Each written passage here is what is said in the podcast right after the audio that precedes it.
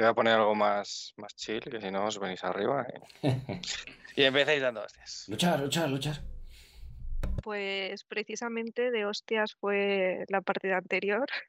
Básicamente comenzamos ya con, con una pelea, una batalla bastante fuerte. Eh, en medio de esa batalla lo que descubrimos por parte de Yumiko, por ejemplo, es que el, el dueño o lo que estaba tejiendo eh, o controlando, por así decirlo, todas esas criaturas se encontraban en el corazón del bosque. Eh, pero no sabíamos y estaba muy lejos eh, quién podría ser. Shinobu, por ejemplo, eh, gracias a uno de, de sus poderes, por así decirlo, descubrió que había una especie de bestia, un pájaro, como un cuervo, pero que destacaba por su, por su tamaño, era bastante grande, prácticamente como un humano.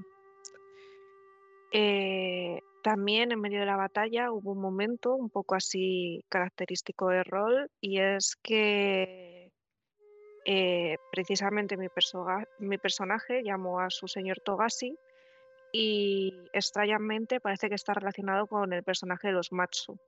No sabemos muy bien qué va a ocurrir ahí con ese fantasma que se apareció y tocó a Shinobu. Nos enfrentamos a una especie de no muertos y fue bastante chungo. Sobrevivimos y nos costó, pero lo conseguimos. Eh, después de toda esta batalla hubo un pequeño descanso, pero continuamos con nuestra andanza por el bosque. También decir que Yumiko eh, nos purificó y parece que no, pero es un dato bastante importante, seguramente más adelante lo veamos.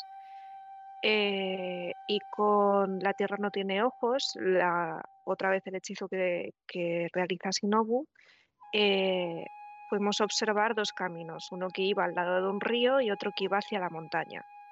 Elegimos el de la montaña porque Shinobu eh, notó una especie de, de persona que, que estaba ahí como esperando, no se sabía muy bien qué ocurría.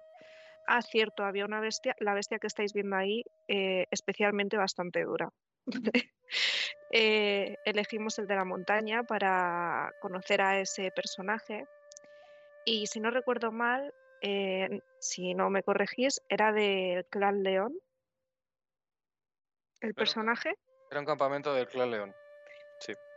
Eh, estaba bastante moribundo y había estado en una batalla precisamente contra los grullas, si no me equivoco. Al observar que los leones estaban acompañados de un grulla, que es eh, Daidoji Kyūdai, eh, se enfadó eh, y quiso pelear contra él. Eh, estaba bastante tocado por la situación. Hubo una especie de pelea, unos querían curarle, otros querían que pelease contra Daidoji como para morir con honor, pero al final Hida, nuestro cangrejo, impuso su, su ley y, como intentó atacar a uno de los nuestros, con su escudo, si no recuerdo mal, dio un golpe al, a ese león eh, dándole muerte. Con su tetsubo, que es eh, una maza gigante de madera tetsubo. Tachonada con piezas de metal para que la hostia sea tremebunda. Y lo mandó a Parla.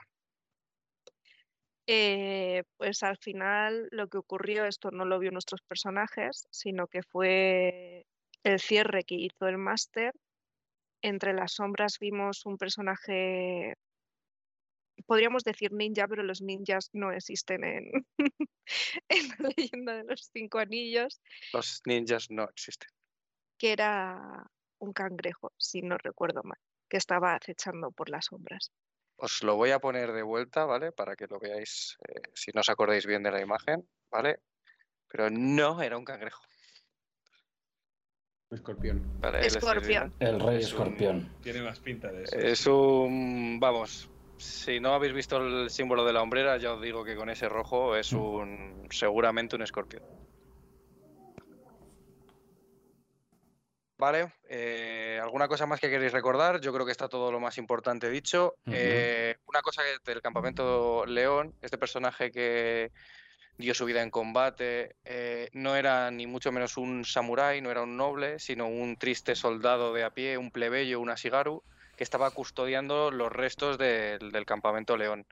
Eh, revisaron un poco las cosas que había en el campamento cuando, cuando lo abatieron, se dieron cuenta de que había comida, suministros y demás. Eh, todos, menos Togashi Shinobu, decidieron coger parte de, esos, de esas reservas porque no sabrían lo peligroso, largo y tedioso que podría llegar a ser su viaje, entonces algo de comida guardada les podría venir muy bien. Sin embargo, eh, Shinobu, que no estaba de acuerdo, no cogió, no cogió estas provisiones. Eh, Patri, yo creo que está bien, que está todo dicho. Apúntate, si no ahora te apunto yo, un puntito de experiencia por ese ¡Olé! Resumen. Vale, vale, te lo pongo yo, ya lo tienes ahí. Eh, y bueno, vamos a comenzar. Darme un segundo.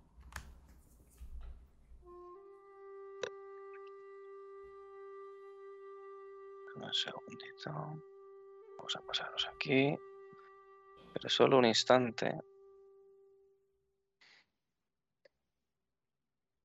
Porque después de abandonar eh, ese campamento León,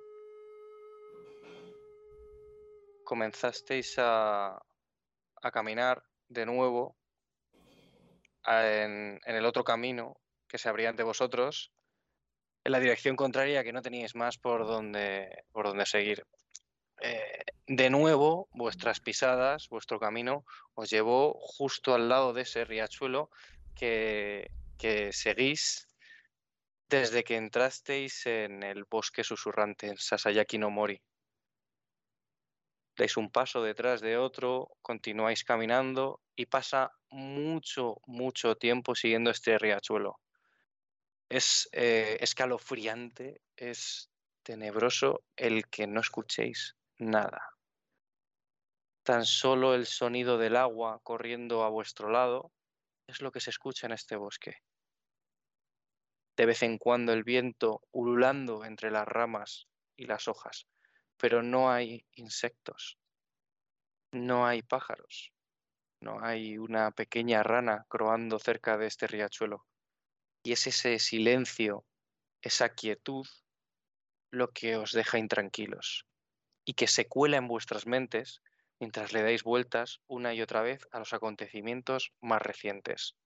Porque hace menos de un día estabais en la civilización, estabais en una de las ciudades grulla tan hermosamente ilustradas y ahora os estáis enfrentando a los mismísimos demonios de Higoku, a hordas de no muertos que hace no tanto eran hombres y mujeres como vosotros.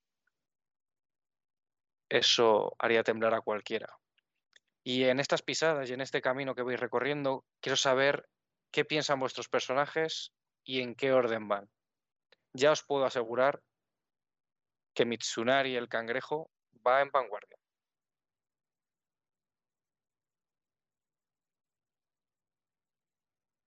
Pues en ese caso yo voy a su retaguardia, al igual que hicimos en el combate.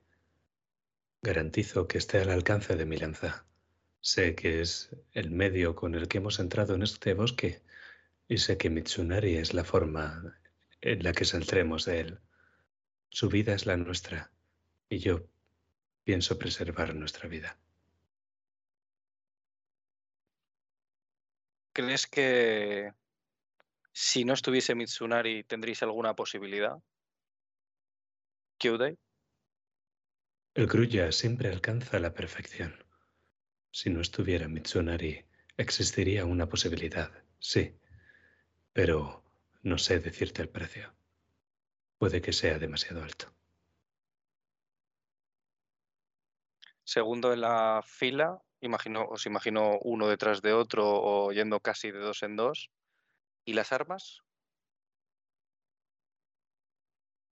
Bueno, yo iría detrás de Daidoji Kyūdai, pensando que la calma es un compañero agradable de viaje, pero en este caso esta calma es demasiado pronunciada, no esconde algo, algo malo. Algo perverso.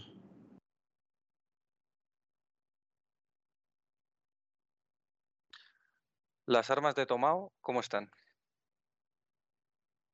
Bueno, mmm, llevo la katana enfundada y, y voy... O sea, no, no estoy en posición de, de alerta ni, ni nada de, de... Voy caminando normal. O sea, llevas tu daisho, tu katana y tu wakizashi envainadas. Sí. Vale. Siempre estás un poco a la alerta, pero... O sea, no voy despreocupado porque sé que pasa algo, pero no... Bueno, y el arco lo llevo en la espalda, pero bueno, uh-huh. no lo suelo utilizar. Sí, pero no las tienes en la mano preparadas para combatir. Vale. No, bueno, la katana en lateral y ya está, lo típico. Uh-huh.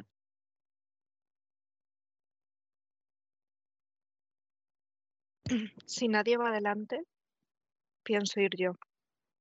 Me ha sorprendido muchísimo que todos mis compañeros hayan cogido la comida de un muerto. Para mí ha sido como robar. Y simplemente estoy reflexionando todo el rato sobre esa situación. Me ha parecido totalmente fuera de lugar. Me sorprende que me preocupe más eso que lo que acabamos de vivir, pero me ha molestado lo suficiente. Además, que la hayan tratado con esa condescendencia, era un guerrero y se merecía una muerte digna. Tengo el corazón roto. Lo que voy a hacer es el que hijo de la tierra no necesita ojos para estar atenta. Y como voy a ir delante, voy a intentar, si veo algún enemigo o lo que sea, avisar al resto.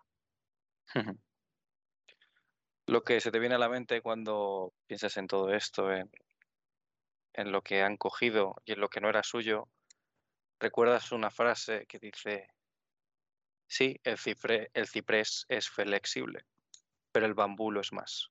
Y puedes ver tu, tu ropaje de color verde mientras piensas en esta frase. Mitsunari y Kyūdai en principio van en vanguardia. ¿Quieres ir junto a ellos o, re, o sobrepasarles?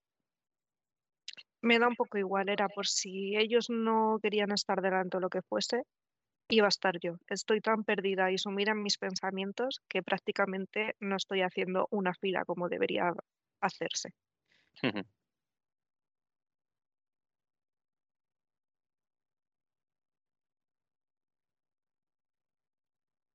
¿Y Yumiko?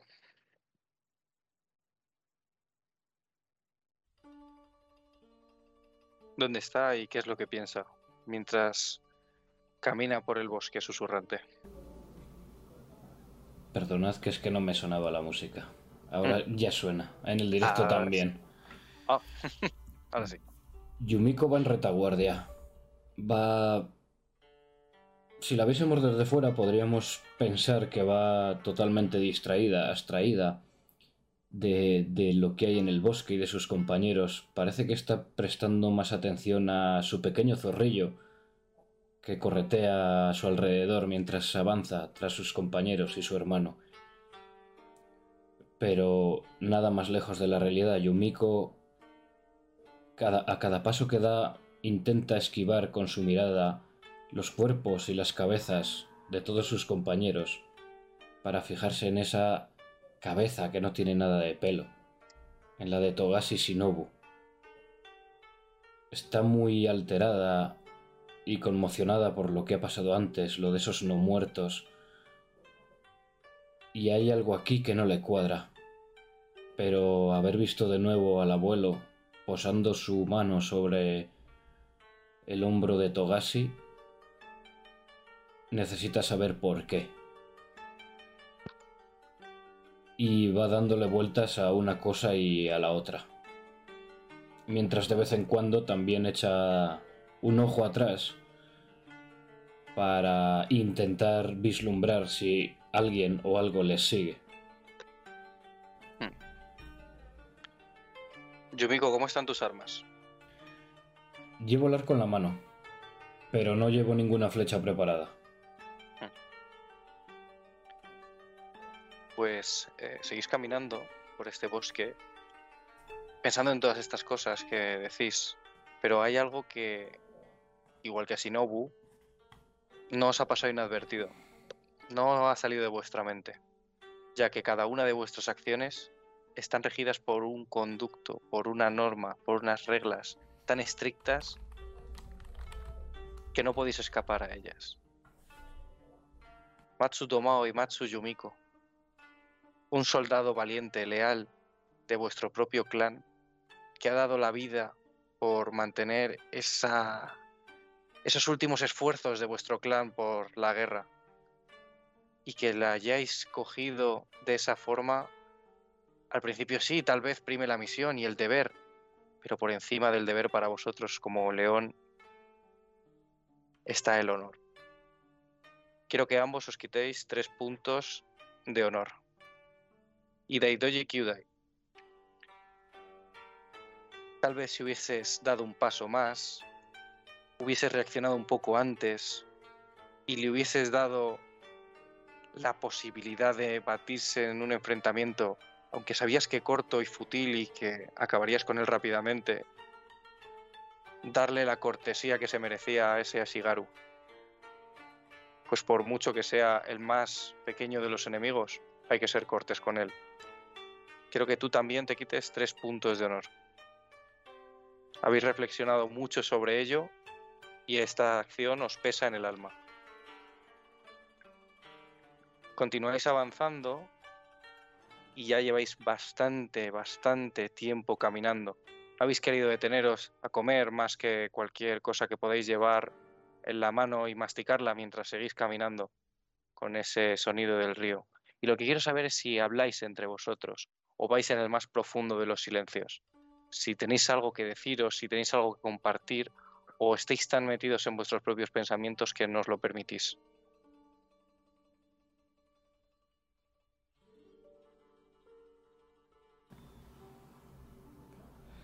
Yo voy en silencio absoluto. Como estamos todos en silencio, rompo ese ambiente y digo, en lo que pensamos, justamente en eso, nos convertiremos. Y sigo comiendo mi ración.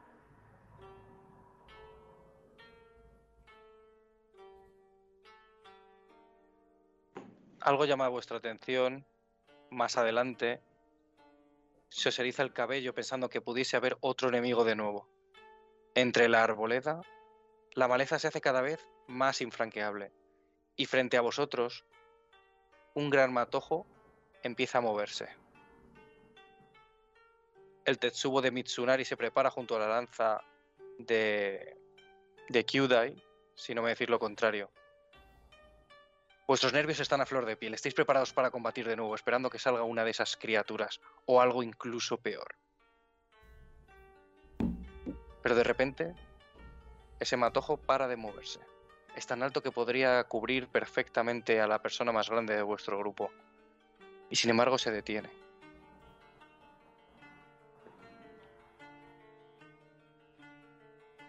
Quiero que hagas una tirada, Yumiko. Dame un segundo. Quiero que sea de aire. No, vamos a hacerlo de otra forma. Necesito que me deis un segundo. Voy a hacer una tirada por aquí. Vale. De, de aire voy un poco jodida.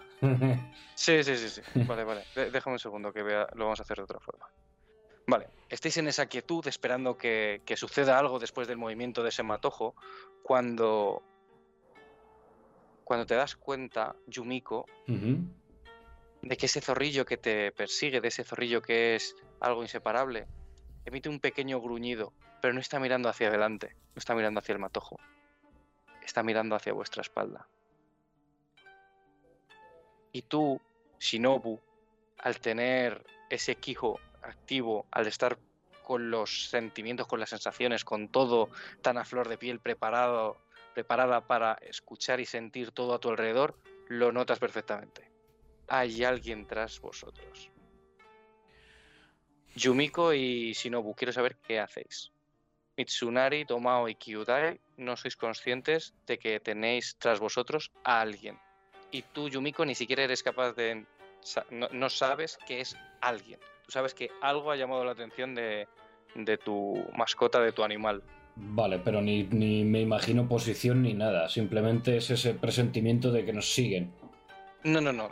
O sea, está gruñendo y está gruñendo algo. Algo hay detrás tuya. tenéis unos segundos de reacción Shinobu y, y Yumiko, que sois, que sois conscientes. Tú, Yumiko, de que algo de, hay, hay algo detrás de ti, y Shinobu, de que hay una persona detrás de vosotros. ¿Y conocería su posición? Aunque no lo vea, difícil, Solo, ¿no? solo que está detrás de ti. Vale, pues eh, sacando una flecha y tensando el arco, mmm, apuntando en todas direcciones, grito... ¡A retaguardia! Shinobu. Me levanto tranquilamente y digo... ¿Qué tienes que esconder? Os imagino dando la vuelta a todos, viendo que hay una amenaza detrás, ¿no? No, si no me decís lo contrario, entiendo que actuaréis sí, sí. de esa forma. Yo pongo sí. la mano en la empuñadura de la katana y, y me giro rápido al escuchar a, a mi hermana gritar. Pues eh, detrás de vosotros os encontráis la figura de un hombre vestido tal y como veis en la imagen. Con esa máscara, con esa cinta, con esos cuernos, con esa ropa. Lo único que no lleva eh, son esas espadas en las manos. Lo que sí que veis que tiene en las manos es un kusarigama, que para los que no sepáis qué es, os voy a poner una imagen, dame un segundo. Es esto de aquí. Mm-hmm. ¿Se ha visto, no? Es un arma, que es por un lado una guadaña y por el otro otra cadena. Veis que el hombre está de pie frente a vosotros, en una actitud bastante tranquila, solo de pie, con la hoz a un lado y la cadena sostenida con la mano izquierda. Cuando de repente veis que tira un poco de la mano izquierda con unos pequeños tirones y veis que el matojo que teníais enfrente, ahora está a vuestra espalda, comienza a moverse de nuevo tal y como lo hacía antes. Al daros la vuelta y, y enfrentaros a él o poneros cara a cara frente a él, dice: vaya, vaya, parece que no sois unos completos inútiles. Y veis cómo hace, pega un tirón hacia abajo y una onda que recorre la cadena, veis que va hacia el matojo. Y después de que esa onda de ese movimiento cimbreante en la cadena llega al final del matojo, hace un par de movimientos con el brazo izquierdo, pasando la cadena por el codo y con un par de gestos la ha recogido. La bola del final de la cadena, que es un peso que lanzado con fuerza podría haceros bastante daño, está agarrada en su mano mientras mantiene la hoz con la otra. ¿Quién eres?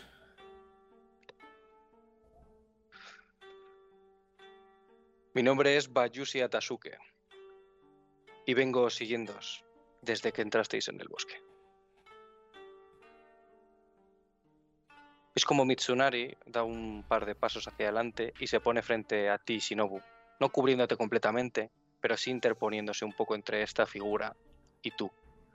Sin embargo, no dice nada.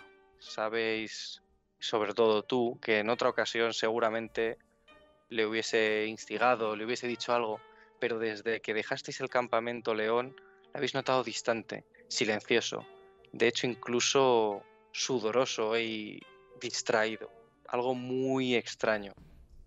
Tú estás muy muy extrañado por este comportamiento, Kyūdai, pues un cangrejo nunca rebaja su guardia. Y Yo vosotros, dice este hombre.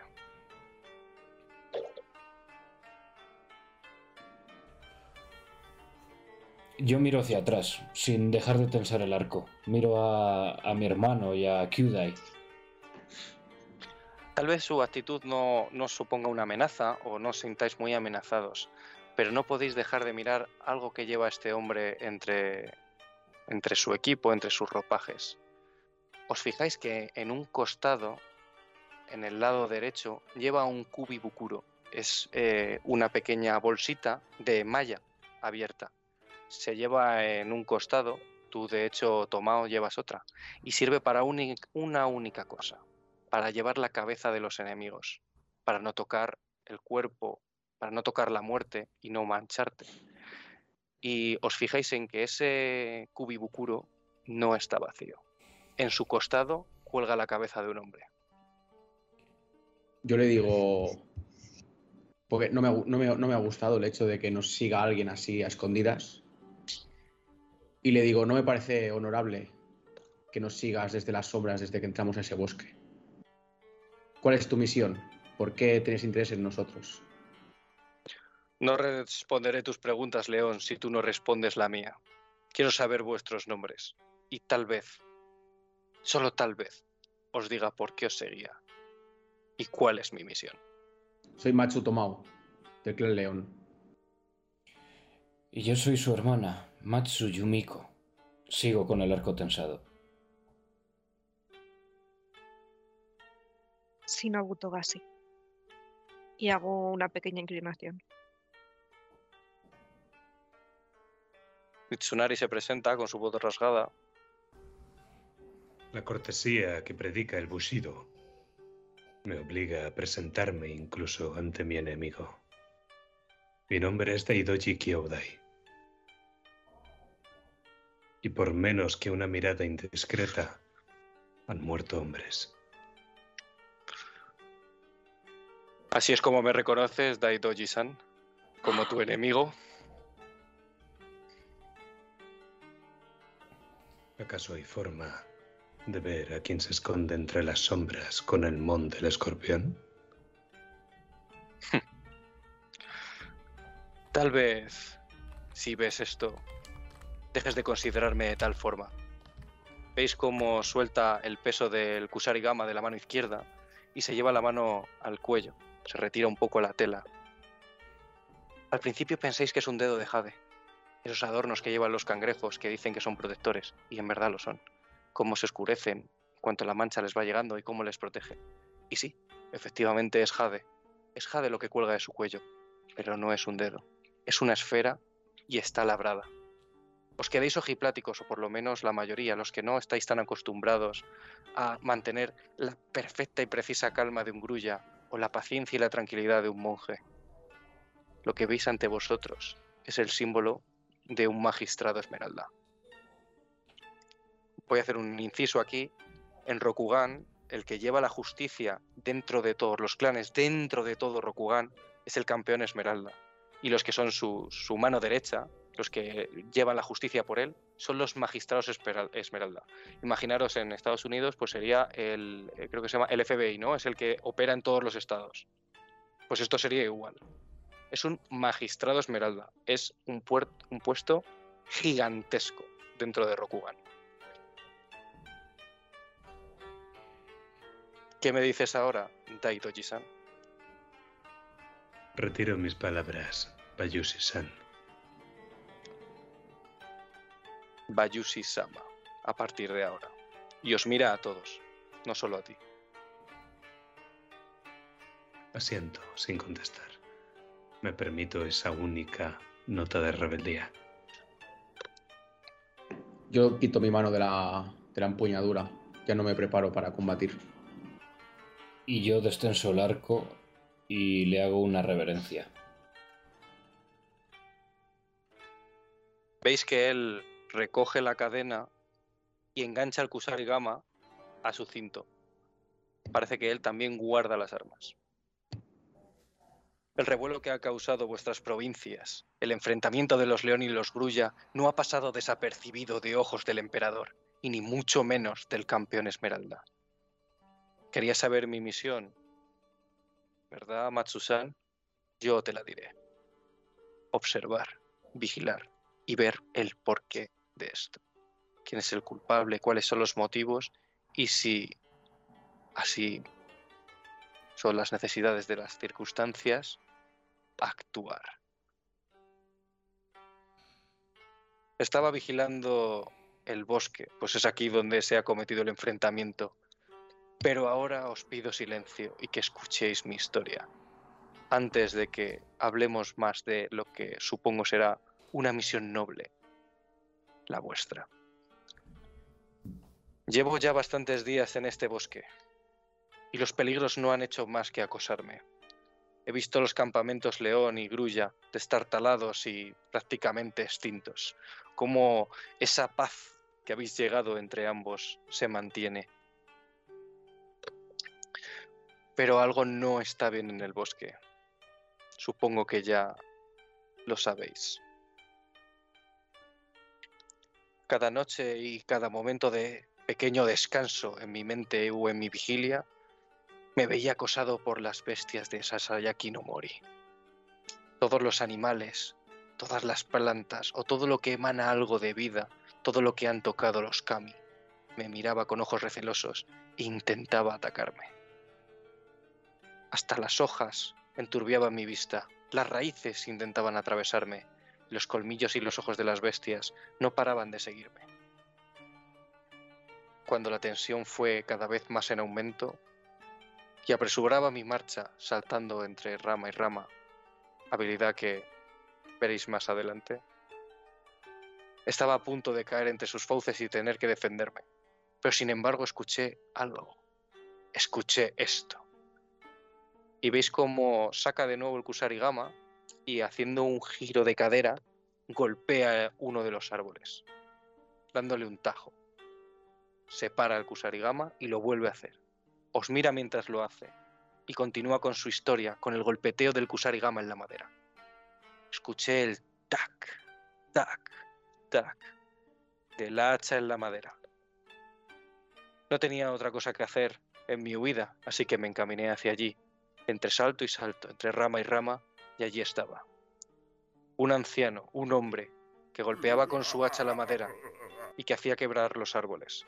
Un leñador, que a pesar de la guerra y los monstruos que acechaban en este bosque, seguía una y otra vez con su golpear.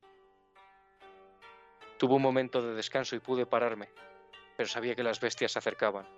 Le miré más a fondo y vi cómo su piel estaba carcomida. Sus venas se veían de un color negrizo y todo su ser estaba, lo que imaginé, manchado. Y noté como todo ese bosque tenía, tal vez solo tú puedas entenderme, Dragon-san. Noté el pulso del bosque, noté su sentimiento, noté que su vista no solo me miraba a mí, sino a él. Pude notar cómo se quejaba el árbol cuando noté su madera bajo mi mano, agarrándome a las ramas más altas en el golpeteo de ese hacha. Deja de golpear con el Kusarigama y lo guarda de nuevo, y entonces caí sobre él.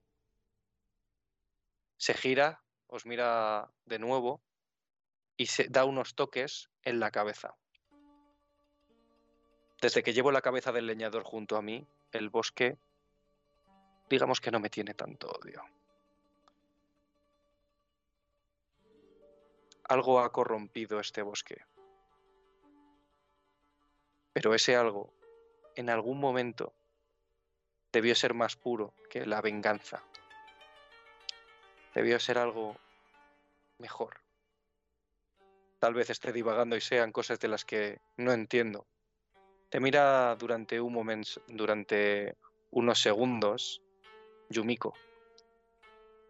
Retira la vista. Os preguntaréis por qué os cuento esto. Os lo cuento como advertencia, ya que creo que vosotros, al veros juntos, os señala a los León y a los Grulla, supongo que estáis formando algo para que esta paz perdure. Lamentaría que el bosque se os echara encima y acabara con vosotros y con vuestra misión. Así que, aparte de mi historia, os regalo una advertencia. No toquéis nada vivo en el bosque. No cortéis ramas para vuestro fuego. Descansad con un ojo abierto. Y no matéis nada que ya esté muerto. Ahora decidme, ¿qué hacéis vosotros aquí?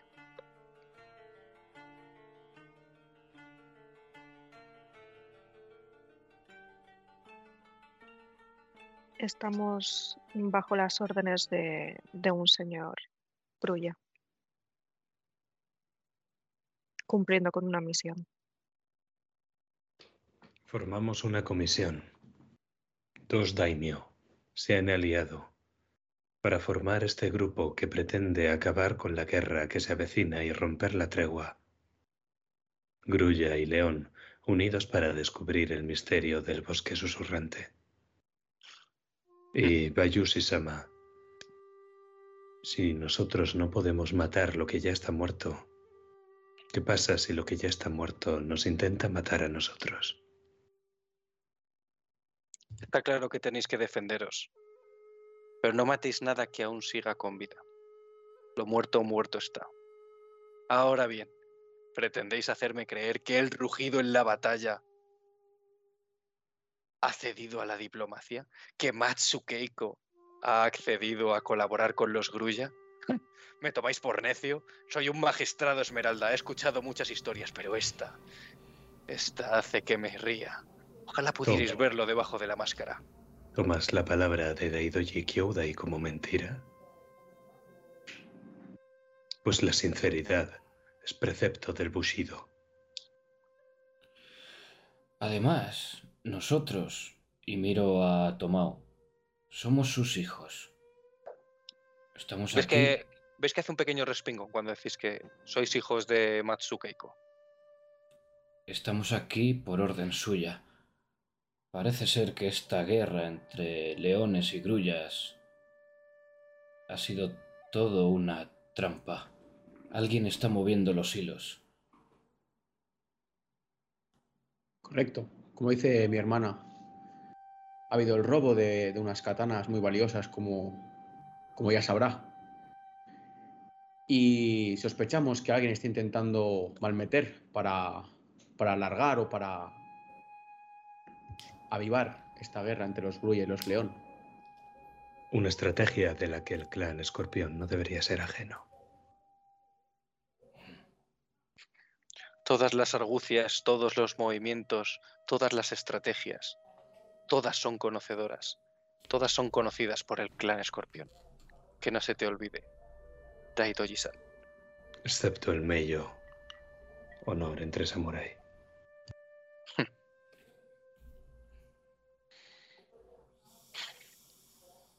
Os daré un último consejo antes de marchar y una nueva advertencia.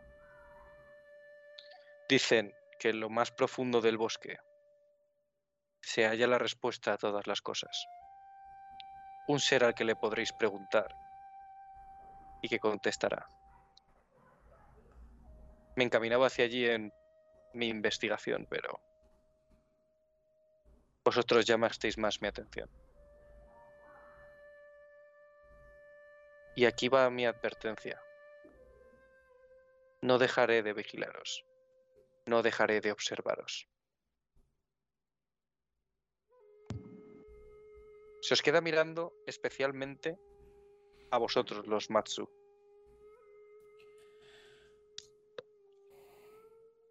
En el punto en el que estamos, agradezco que no nos dejes de vigilar. Es que se vuelve a guardar el colgante de Jade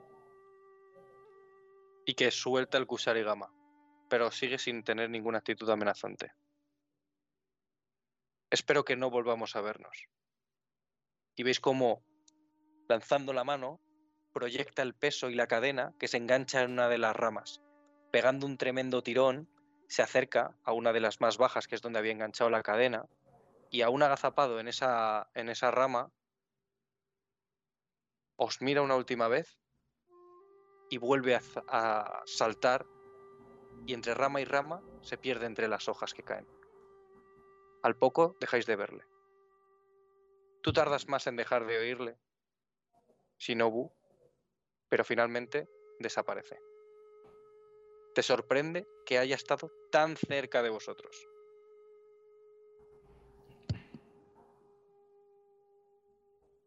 ¿Qué hacéis?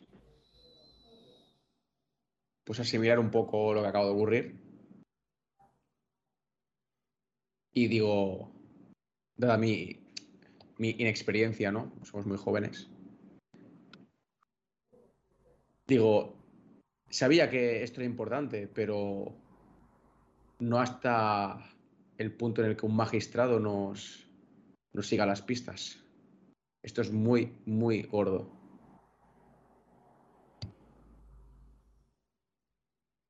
¿Has querido sus palabras, Matsu-kun?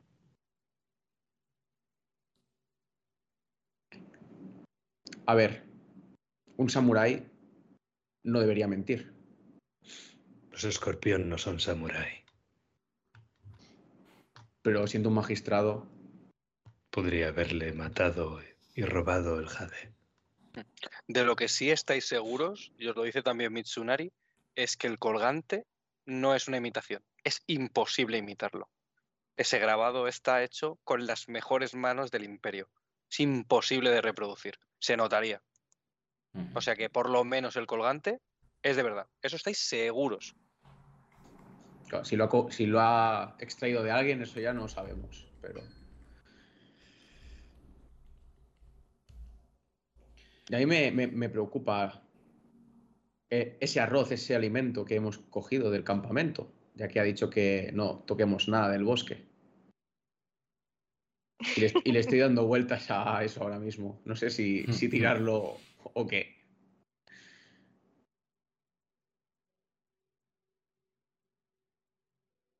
La paz, Matsu-san, hay que encontrarla en el interior, no en el exterior. Y vuelvo a mirar la comida que has cogido. Arqueo una ceja, esperando a ver lo que vas a hacer. Cojo el saco de arroz y lo, lo, lo, lo tiro a, a los matorrales. ¿Creéis que está maldito? Hermana, después de lo que nos ha dicho el escorpión, yo ya no me fío de nada de lo que hay aquí. Además, tenemos provisiones que hemos traído desde fuera del bosque. Eso sí que, que va a estar sano, si se puede decir de alguna forma. Y no me la quiero jugar con, con alimentos que había allí. Bueno, pero esos alimentos los trajeron nuestras tropas, no son parte del bosque. Sí. Pero igual están manchados. Hmm.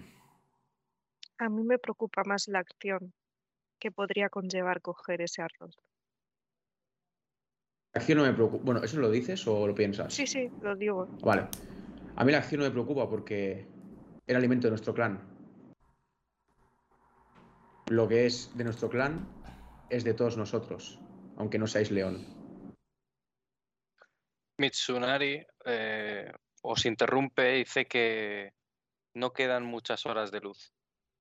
Mira a través de las ramas y la verdad es que desde que entrasteis en el bosque la luz no ha sido como cuando estabais ahí afuera. Pero si lo dice, tal vez sea por algo. Deberíais buscar una zona para acampar, aunque solo sea un poco mejor, aunque no os separéis del río. Hida-san. Bueno, del, del, del riachuelo. Hida-san habla con sabiduría. Deberíamos continuar. Asiento. Y mirando en última instancia a Tomao y a Togashi Shinobu, yo lanzo mi arroz también hacia el bosque.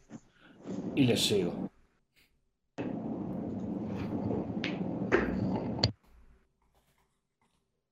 Pues continuáis caminando y como vaticinó, como vaticinó Mitsunari, no pasa mucho tiempo cuando las luces de Sasayaki no Mori empiezan a caer. Y veis como poco a poco la noche se os va echando encima. Quiero saber qué hacéis.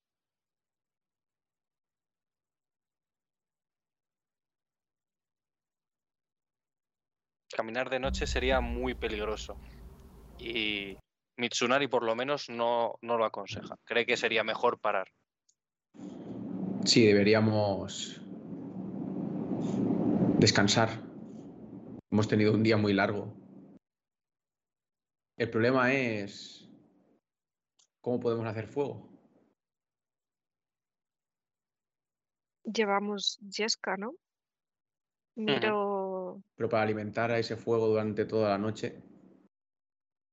Deberíamos hacer turnos.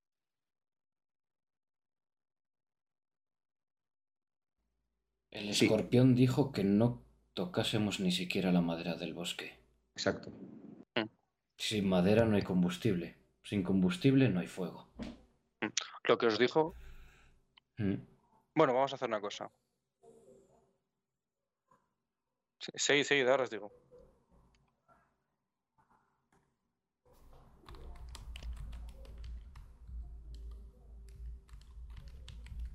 No lo sé, pero está claro que tenemos que descansar. Estoy totalmente de acuerdo. Por cierto, Matsu-san, y me dirijo a ti, Yumiko. Uh-huh. ¿Has notado algo raro en el cangrejo? Ya que tienes esa clase de poderes especiales, a lo mejor has podido intuir algo. Los que queréis seguir dándole vueltas al tema de del fuego, creo que, me hagáis una... creo que me hagáis una tirada de estrategia. Eh, dificultad agua dos, aire dos y el resto tres. No, tal vez, venga, vacío, os lo compro también dos. Yo el fuego ahora mismo no es mi... No es mi solo mayor preocupación. Solo los que estéis preocupados por ello. Vale, yo tiro agua. Y lo, lo que me has preguntado, eh, Shinobu, es eh, sobre Mitsunari, ¿verdad? Ay, no, no, no, sobre el escorpión, ¿no?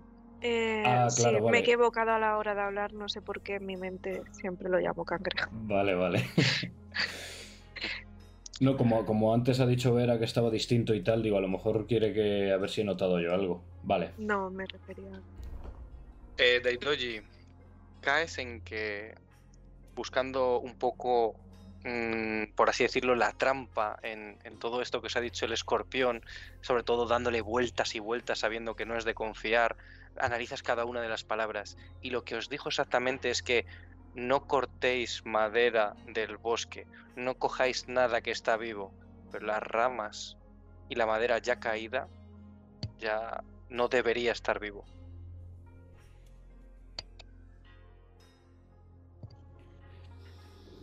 Vale, pero los que si hemos fallado la tirada no, no caemos en eso, no entiendo. Uh-huh. Pero bueno, supongo que lo compartís y ya está. Voy directamente a buscar la madera mientras habláis. Mm. Una vez ya hemos situado el sitio y obviamente voy a coger ramas rotas, sueltas, que estén por el suelo. Mm. Alguna hoja para prender también. Y voy a volver con todo ese montón. Yo me arrodillo en el suelo.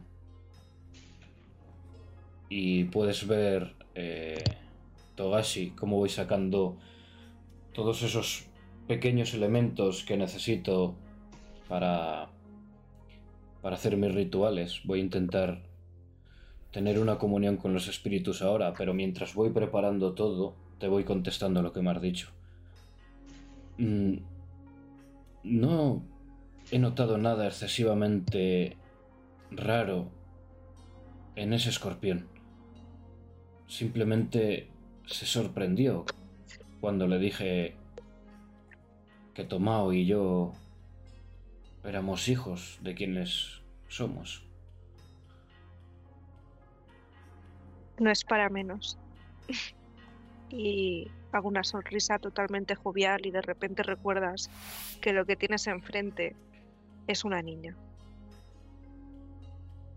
Mucho más pequeña que tú. Te vuelvo a hacer una seña parecida a la que te hice el primer día. Y señalando el suelo a mi lado con una mano, te miro directamente a los ojos. ¿Quieres ayudarme? Claro. ¿Por qué no? Pues... no sé si me lo vas a comprar, Vera, pero quiero preparar una comunión con los espíritus... con la ayuda de Shinobu, con la ayuda de sus poderes. No sé si podemos hacer ahí un mega combo o algo así. Sí, yo quiero llamar caer. Al señor Togashi yo para que lo... me intente ayudar. Yo tiro la caña, si quieres, bien, y si no, pues un comunión con los espíritus normal y corriente. Vale. Mm, quiero que me hagas una tirada de teología. Vacío uno. Eh, agua dos y el resto cuatro. Lo que eliges me... sabiamente. Lo que me estás diciendo es la dificultad, ¿no? Sí, si eliges vacío es dificultad uno, si eliges agua es dificultad dos, el resto dificultad cuatro. Estoy en las mismas con agua y vacío, así que... Teología, vacío, dificultad uno. Vamos allá.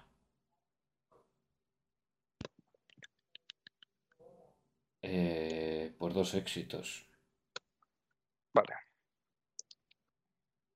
Eh, intentas utilizar esa comunión con los espíritus. E imagino a Daidoji Kyūdai, ayudado por Matsu Tomao, haciendo esa hoguera con la madera caída, seguramente, y por la disposición que tiene Tomao a trabajar, a actuar y mm. demás, rápidamente se haya puesto a ayudarle. Os imagino uno empezando a recoger madera en silencio, siendo esa la mejor estrategia, y el otro imitándole al ver que efectivamente es muy buena idea. Preparando la hoguera, encendiendo con la yesca, y a Shinobu y a Yumiko sentadas cerca de donde se prenderá la hoguera dentro de muy poco. Lo que hacéis es sentaros una enfrente de la otra, mientras tú utilizas tus sacrificios, dices tus oraciones. Tú, Shinobu, no sabes exactamente cómo ayudar, pero crees que intentar meditar y tal vez buscar la inspiración del señor Togashi pueda crear un ambiente propicio para la meditación y que ayude a, a Yumiko. Uy, un segundo.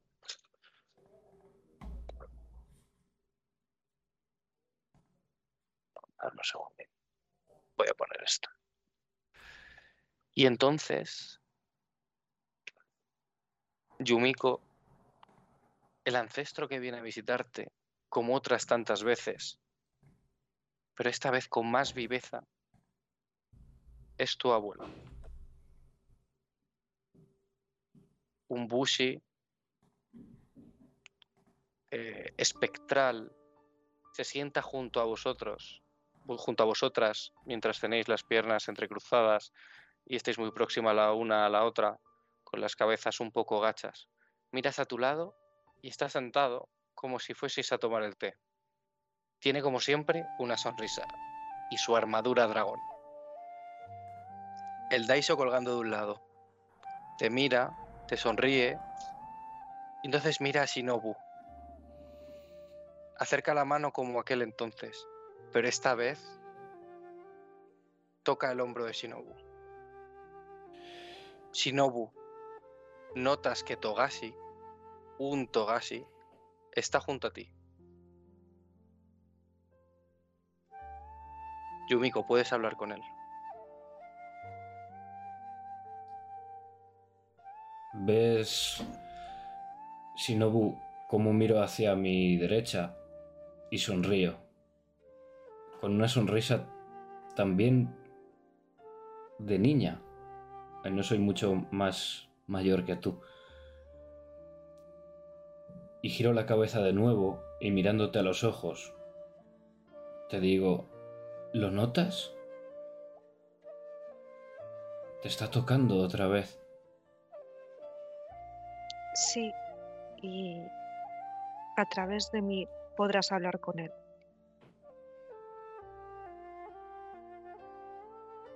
¿Quieres preguntarle algo?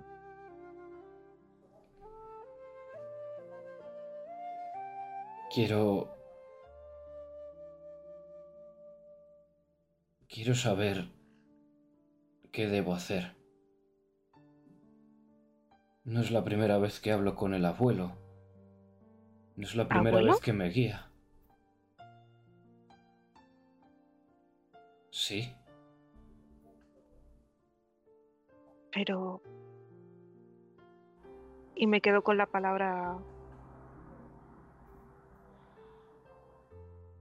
Y en silencio. Espero a lo que tenga que decir el señor Togashi.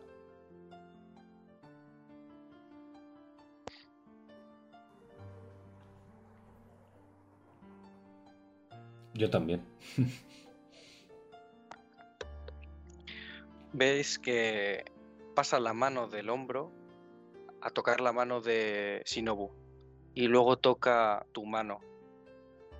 Agarrándoos ambas, dice: familia. Sois familia.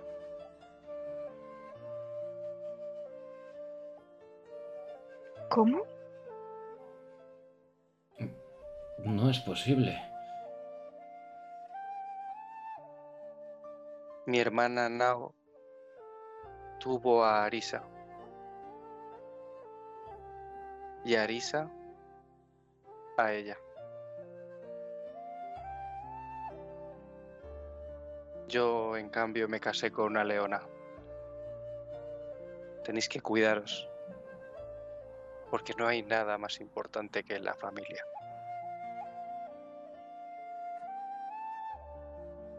¿Veis cómo notáis cierto calor en vuestras manos, en esa mano que tiene aferrada a esa figura espectral que solo Yumiko ve? Tú has pasado de notar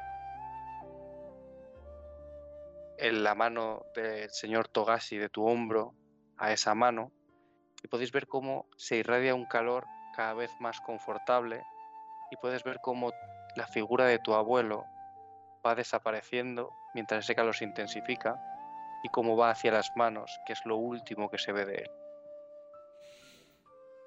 Sois familia, queda en tu oído, queda en tu mente.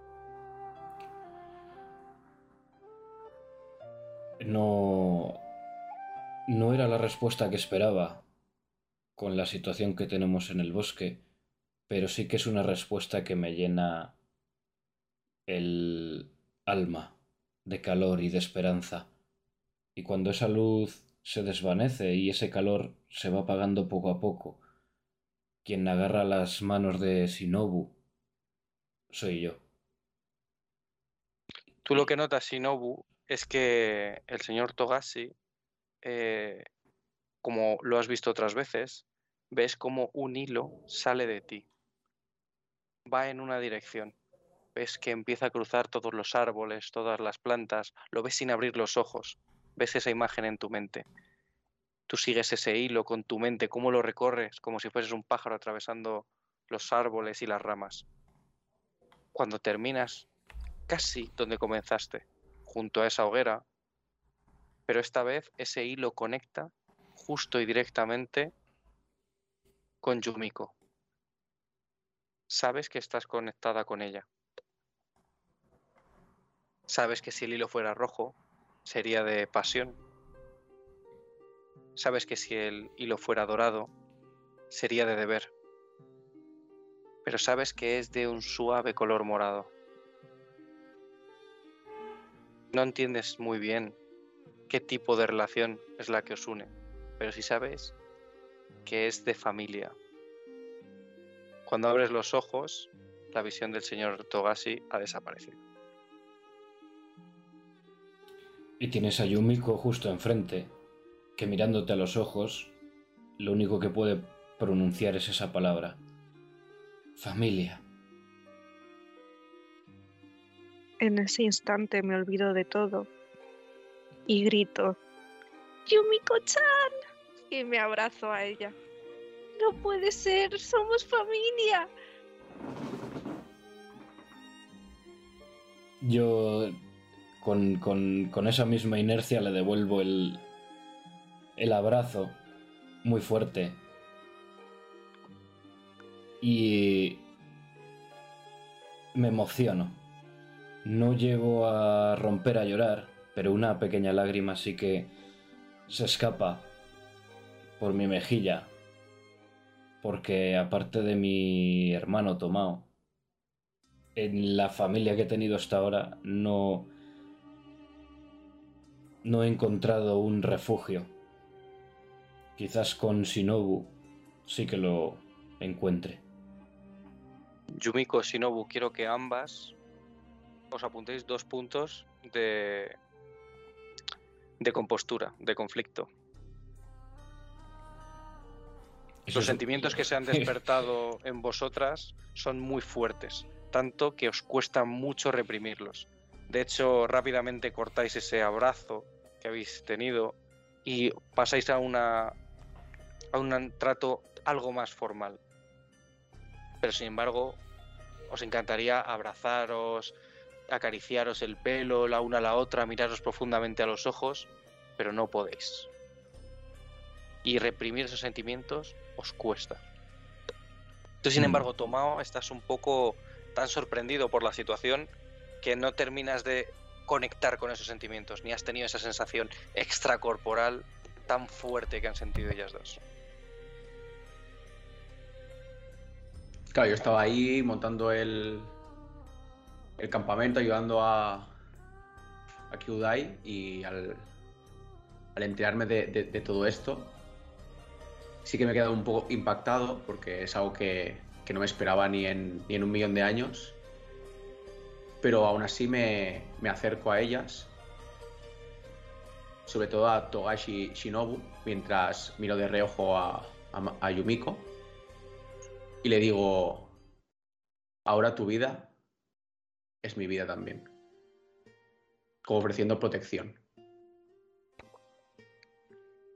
Inclino muchísimo mi, mi torso y te digo: espero que no te importe que a partir de ahora te tutee y te llame Tomao.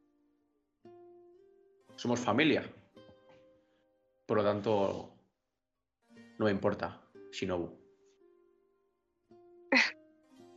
Te devuelvo una gran sonrisa. Ay, qué bonito. El campamento está montado y el fuego junto al riachuelo. Pero sin embargo, Yumiko, cuando dejas de, de escuchar la voz de tu abuelo, cuando dejas de sentir a ese ancestro, vuelves a escuchar el lamento de los kami y el grito de desesperación, lejano aún, pero que poco a poco, tal y como habéis ido dando pasos uno detrás de otro, se ha ido intensificando. Ahí estáis frente al fuego, los unos frente a los otros, con nuevos lazos abiertos ahora y reconocidos. Sin embargo, Shinobu, aunque estás alegre, contenta y reconoces que esto es algo excepcional, hay algo que algo que recuerdas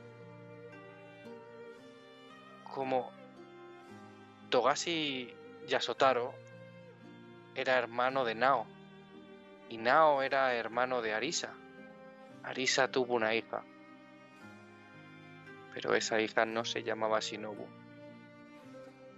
No lo terminas de encajar en tu mente porque Arisa sí era el nombre de tu madre. Bueno, no la llegaste a conocer, pero si era tu madre y ella tuvo una hija, tiene que llamarse Shinobu, pero sabes que no. Bueno, estás un poco... el día ha sido largo, entonces no quieres pensar mucho en ello. Y aunque es firme el pensamiento, lo apartas. Pero sigue ahí. Arisa no tuvo ninguna hija llamada Shinobu.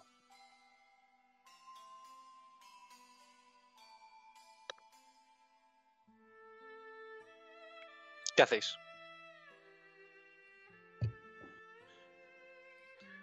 Bueno, yo digo que habría que, que pensar en, en los turnos de guardia, ¿no? Yo creo, no entiendo que, que comemos. Yo creo que deberíamos de cenar, Matsuko. Importante también, Daidoji Kyūdai.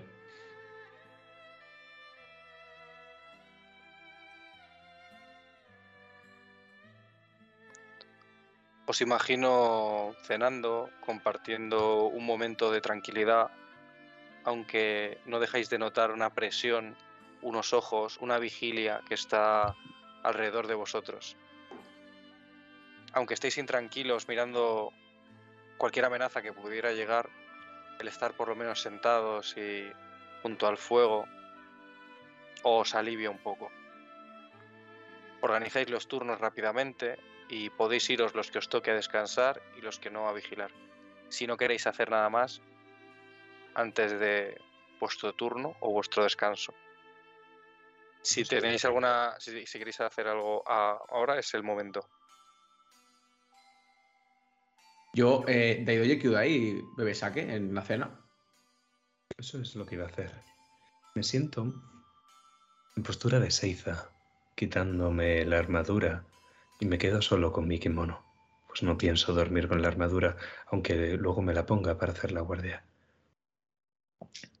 Y ceremoniosamente saco unas tacitas pequeñas con el kanji del alcohol y del honor en el vaso y las pongo delante.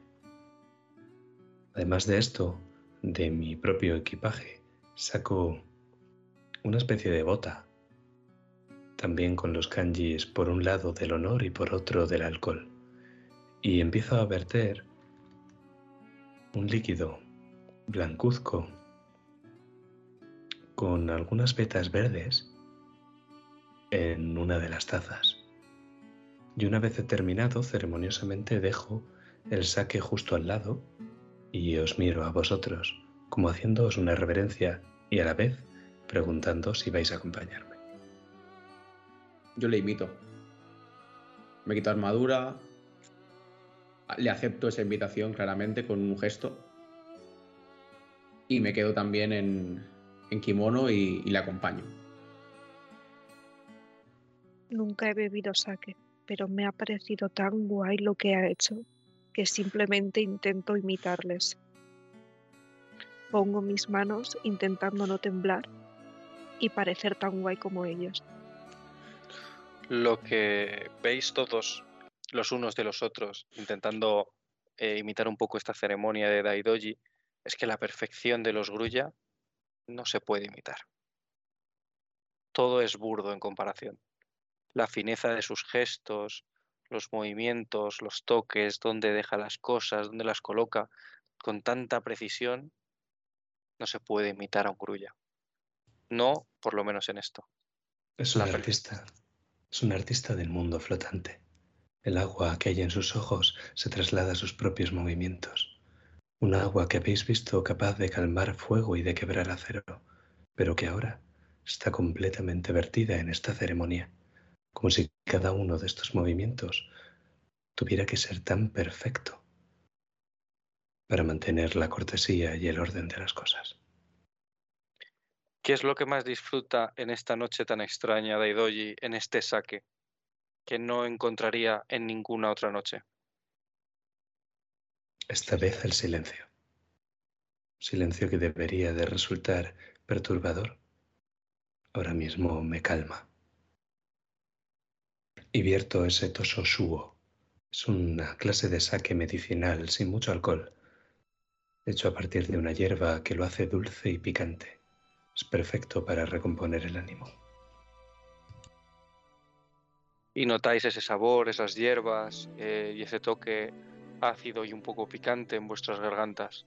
Y lo que te recompone a ti, Daidoji, no es solo la calma, sino también el espíritu.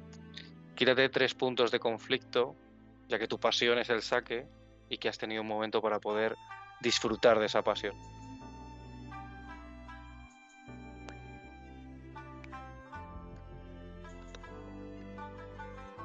Si no queréis hacer nada más, empezaréis a hacer las guardias y a descansar.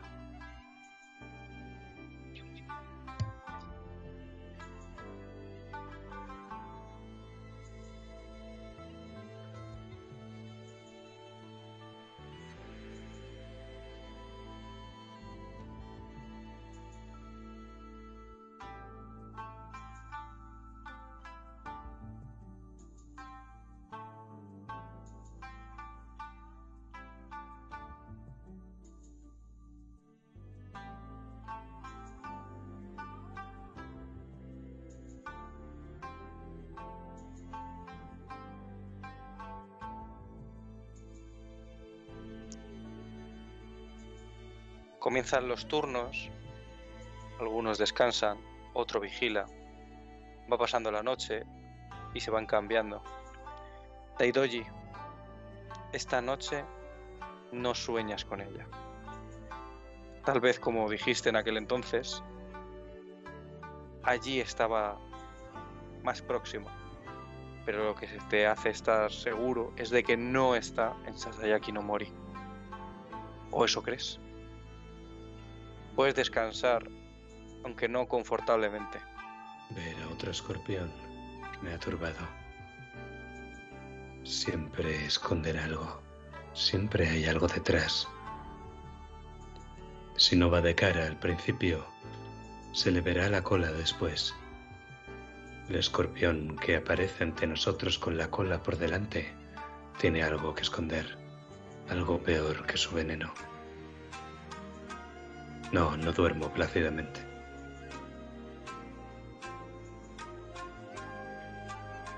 Matsu Tomao,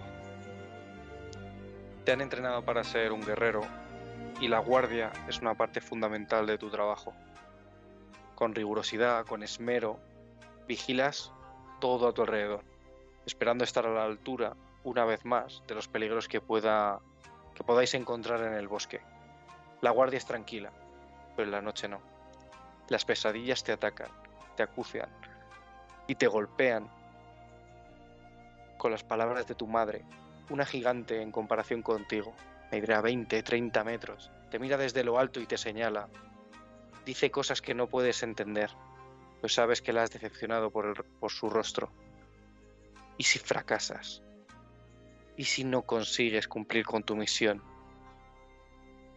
El único consuelo que te queda es saber que el castigo ya está decidido.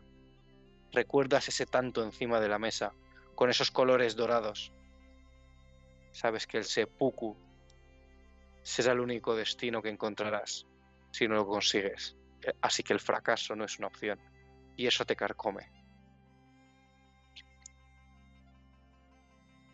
Matsu Yumiko, duermes, por lo menos en tu mente, en tu hogar. Estás en tu ciudad, aunque no es tu lugar preferido. Viajas rápidamente en tu mente a donde sí lo es. Los árboles y los bosques cercanos es donde estás allí siempre, disfrutando de la compañía de tu zorrillo. Escuchas el crujir de los árboles y cómo caen, cómo se desmenuzan y se rompen, cómo la tierra se rompe también junto a esos árboles, cómo se quiebra y emanan de ellas rocas que salen despedidas en todas direcciones. Todo tu mundo, todo lo que has disfrutado alguna vez, todo lo que amas, se está rompiendo frente a ti. Impotente, no puedes hacer nada. Y en ti surge un profundo odio que se va haciendo cada vez más, más, más y más grande. Tan grande que te recuerda una vez cuando tocaste una pluma que había en una caja. Puedes notar que ese odio se parece mucho al de aquella vez. Escuchas el lamento de los kami, que no ceden ni en tus sueños, como si formasen parte de él. Esos llantos de auxilio, esos gritos de sufrimiento, de algo que les ata, de algo que les mueve, de algo que les hace daño.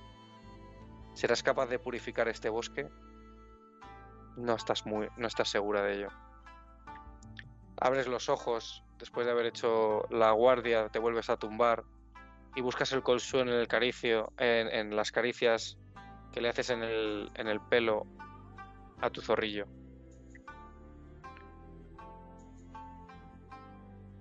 Shinobu, tú no estás despierta y te preguntas si no esta misión, sino la que tú te encomendaste a ti misma una vez, se cumplirá. ¿Le encontrarás?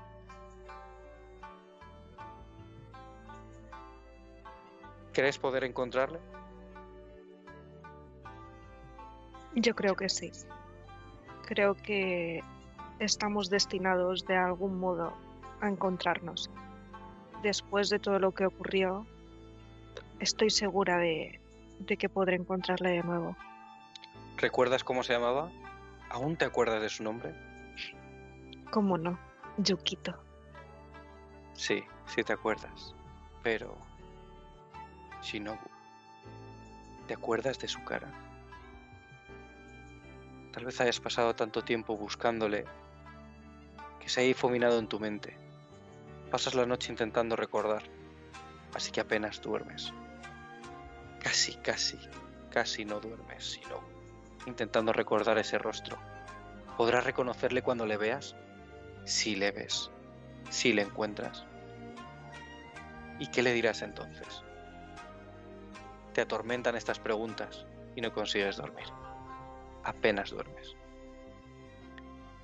Continúa la noche y en una de las guardias, vamos a decidirlo así de fácil, dame un segundo.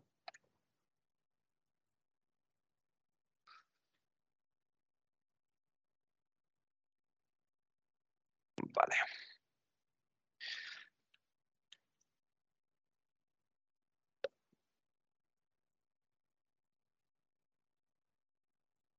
Kyūdai, te has intentado quedar con la guardia más complicada, la más difícil y la más dura, la de en medio, la que parte el sueño, la que quiebra el alma y la que te deja muy fatigado. Tú y Mitsunari vais a compartir esa guardia, primero uno y después otro. Haréis las de en medio. Estás vigilando en todas direcciones cuando escuchas el crujir de la madera. Miras fuera de ese pequeño campamento, tiras una rama para avivar un poco el fuego, para que se intensifique un poco la luz. Te cuesta acostumbrarte a mirar lo oscuro, teniendo los ojos en lo claro. Sigues escuchando y te centras en tu oído y te das cuenta de que el crujir de la madera no viene de fuera. Cuando te giras, ya están sobre él. Te acercas y rápidamente tiras de la manta que cubre a Mitsunari. Está completamente cubierto de raíces que le envuelven. Está muy hundido en la tierra, profundamente hundido. Su nariz, sus ojos, es de lo poco que asoma. Intentas reaccionar lo más rápido posible y coges las ramas que están más en el exterior. Rápidamente notas que hay muchas capas. Es una mole gigantesca de madera que está envolviendo a Mitsunari. Y vuelves a escuchar el crujir de la madera. ¿Qué haces, Daidoji Kyūdai, mientras ves cómo las raíces empujan a Mitsunari hacia el fondo de la tierra y cómo se hunde, cómo se hace un agujero y un túnel tras de él, cómo sus pies caen poco a poco, pero cada vez con más velocidad, cómo su rostro empieza a perderse? ¿Qué es lo que haces, Daidoji Kyūdai? Desenvaino con toda la rapidez que puedo el tanto y voy a intentar romper esas raíces al grito de ¡Hida-san! Parece que te ha escuchado, porque ha abierto el ojo. Al menos el que se le ve a través de esas raíces. Estás casi seguro de que te ha mirado. Pero cuando miras ese ojo, esto es lo que ves.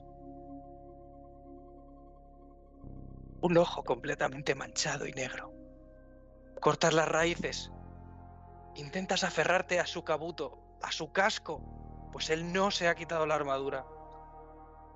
Pero de repente, un crujir tremendo de madera y de tierra hace que un agujero enorme con la figura de Mitsunari atraviese el suelo.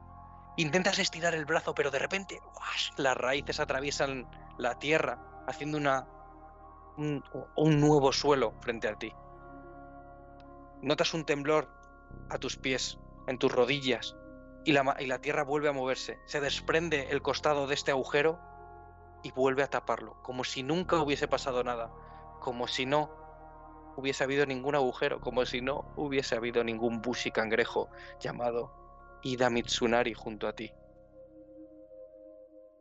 Desaparece.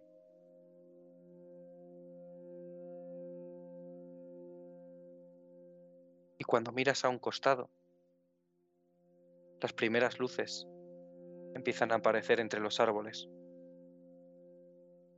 No sabes en qué momento se distorsionó tu, tu vista.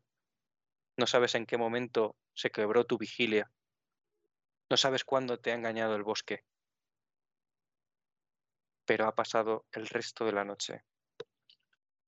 Ninguno ha podido descansar confortablemente, así que os doy el descanso de una escena. La mitad de vuestra fatiga y de vuestra compostura. El resto no lo habéis podido recuperar. Amanece. Sois cuatro. ¿Qué hacéis?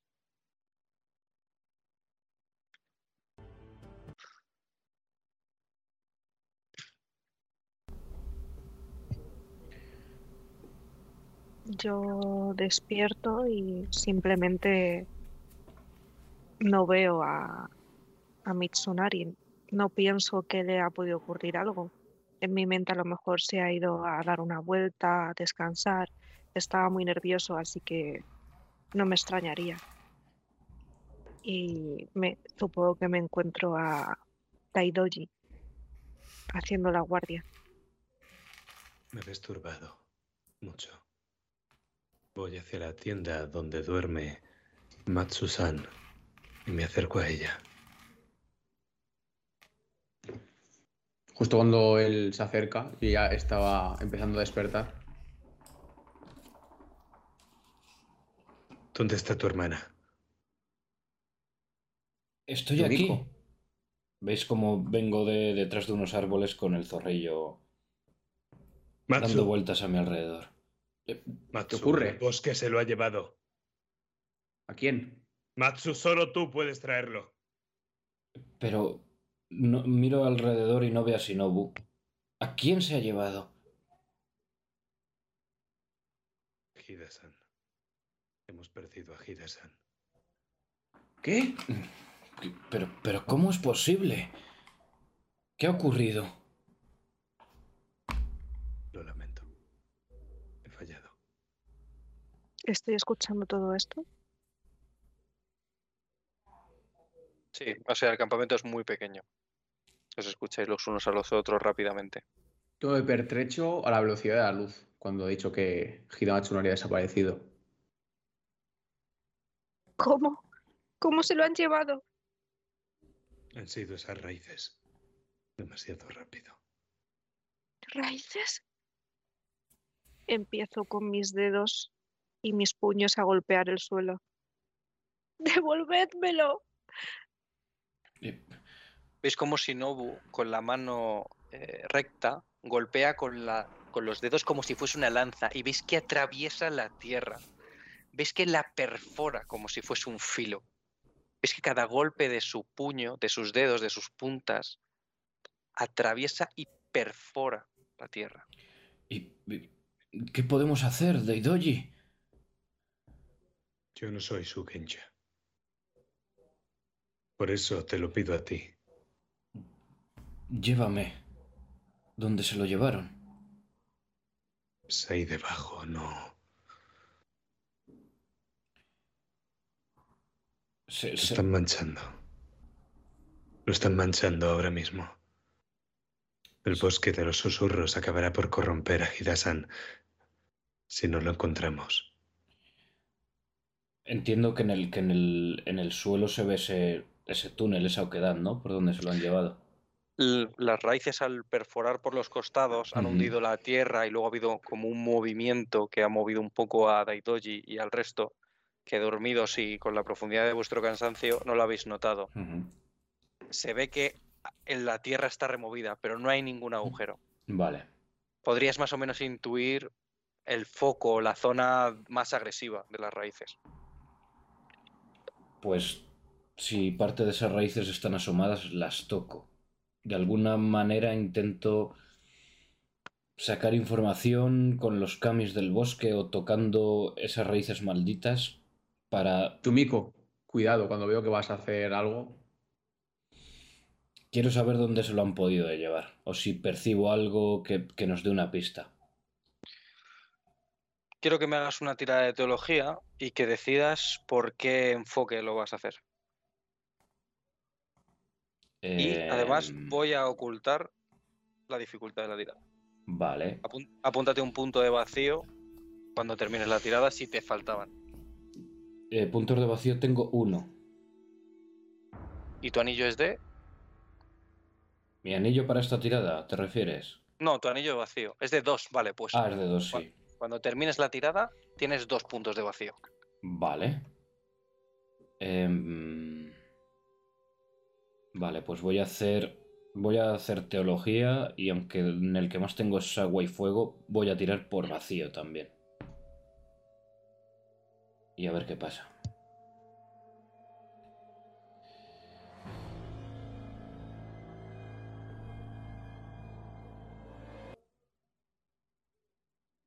Vale. Eh, a ver, una duda que tengo siempre. Cuando hago la primera tirada, he sacado un éxito, ¿vale? Y dos relanzables. El éxito uh-huh. que he sacado lo tengo que guardar pa para que se me acumule, ¿sí, verdad? Sí, solo se te va a guardar la tirada lo que tú guardes de dados. Vale. O sea, yo, yo por ejemplo, para dar... Eso es, yo habría guardado exactamente lo mismo. Vale.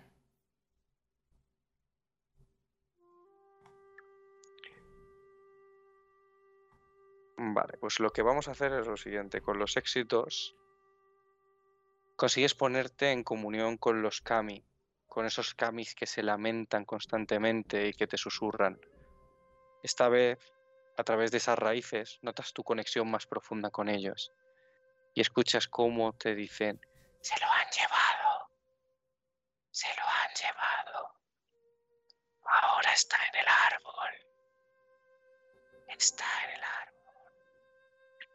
Y con esa oportunidad que has sacado, voy a darte el lujo de poder escuchar cómo te dicen: ¡buscar a la cigana! ¡Buscar a la cigana! No se me escucha, ¿no? Sí, la ¿Sí anciana, ¿no?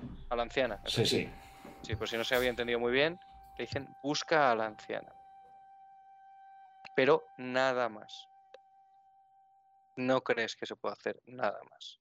Seguramente, no, además, no sientes ni próximo a Mitsunari de ninguna forma. Mm. Y los kami te dicen nada más que ese árbol y, y ese, ese consejo. Y desde fuera lo que habéis visto es que al agarrar esa raíz, la espalda de Yumiko se ha puesto muy rígida, su cabeza hacia atrás, los ojos completamente en blanco. Solo han sido un par de segundos. Y ahora, como si le diesen un golpe por detrás, cae derrotada al suelo apoyando sus manos, quedándose en, un, en una postura como las bestias a cuatro patas. Y la notáis cansada, jadea. Se lo han llevado al árbol. Tenemos que encontrar a una anciana. No me han dicho más. Yumiko-chan, ¿estás bien? Ves que le cuesta recuperar el aliento. ¿Qué respuesta de mierda es esa? ¿Se están riendo de nosotros los ancestros, los espíritus? Sigo golpeando el suelo. ¡Que me lo devuelvan, he dicho! Shinobu, lo recuperaremos. Shinobu, no escuchas las palabras de Tomao. Lo que haces es recordar cómo esos golpes contra la tierra te causan un dolor atroz en los dedos que soportas a la perfección, y recuerdas el golpeteo de tus puños una y otra vez contra una tabla de madera, una tabla de madera tachonada igual que el tetsubo de Mitsunari. Recuerdas golpearlo con los puños cerrados buscando las tachuelas y cómo te golpeaban en los nudillos, causándote un dolor que te llegaba hasta el hombro. Recuerdas golpearlos una y otra vez y cómo tu sangre manchaba las tachuelas. Pero no recuerdas que tu monasterio tuviese ese entrenamiento. Te quedas completamente parada mientras recuerdas esto.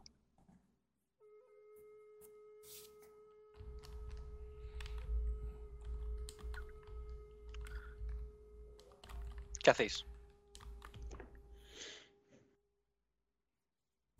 Yo miro a Daidoji Kyūdai,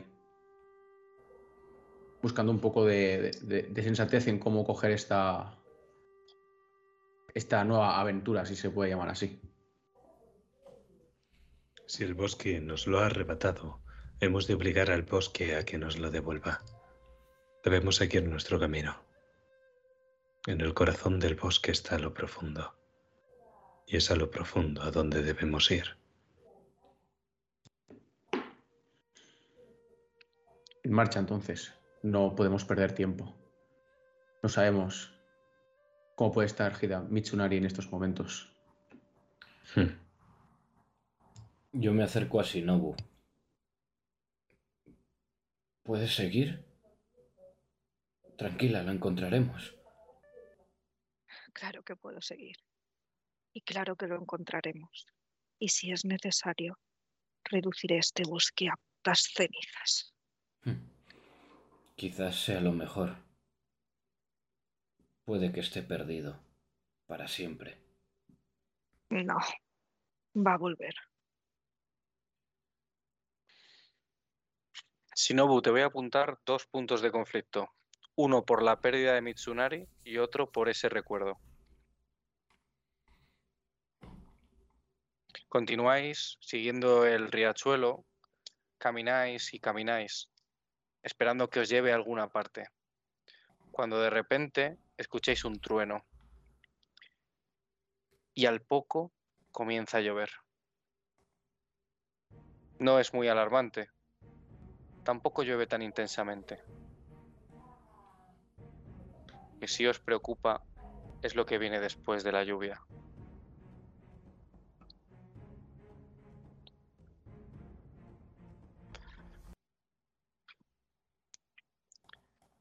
La niebla se levanta y los árboles se cubren.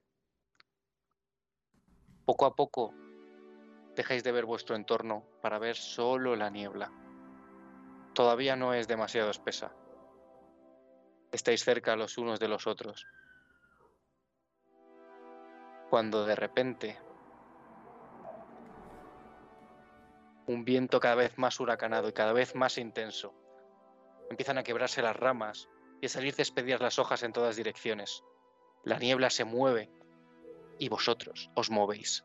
El viento se empuja, cada vez con más intensidad. Intentáis acercaros los unos a los otros, pero la niebla es tan intensa que apenas podéis veros vuestras propias manos. Estáis solos y el viento sigue empujándoos. Unas ramas golpean un hombro, en una pierna. Os cuesta manteneros en pie y tambaleáis. Chocáis contra un tronco y seguís hacia adelante. Empezáis a vocear buscándoos los unos a los otros. Cuando os queréis dar cuenta, no sabéis dónde estáis. No sabéis dónde está el riachuelo. Y no sabéis dónde están vuestros compañeros. Yo ahí grito... ¡Nos tenemos que juntar! ¡No os veo! ¡Yumiko!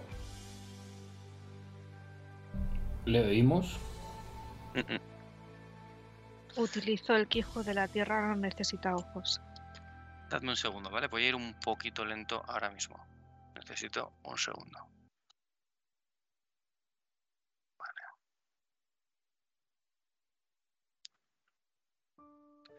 De repente, la niebla queda atrás de vosotros. Quedan los últimos árboles que desaparecen, dejando una vista despejada. Frente a vosotros hay un lago. A ver, darme un segundo que no sé muy bien. Eh, esto es lo que estaba buscando. Un segundo.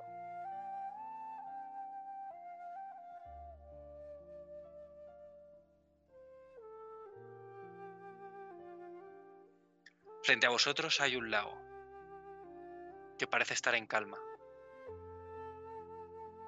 En un costado de los árboles aparece Daidoji Kyūdai. En otro, Matsu Tomao, y por otro muy distinto, Matsu Yumiko. Parece que la niebla se ha separado bastante, pero no lo suficiente. Parece que aún estáis juntos. Sin embargo, no veis a Shinobu por ninguna parte. Os hace saltar vuestras alertas, pero algo peor llama vuestra atención.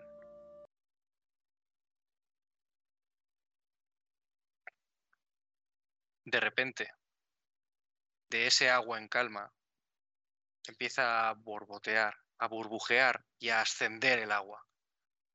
Cada vez crece más y más hasta que empieza a adoptar una figura, una forma, que poco a poco y cada vez es más nítida, hasta que al final todo ese volumen de agua estalla como si fuese una burbuja. Y os encontráis a esta mujer sentada en el mismo agua del lago, posada, que os mira aún sin veros, con ese trozo de tela o de papel cubriéndole los ojos. Podéis ver las figuras de su cuerpo y la delicadeza de su piel.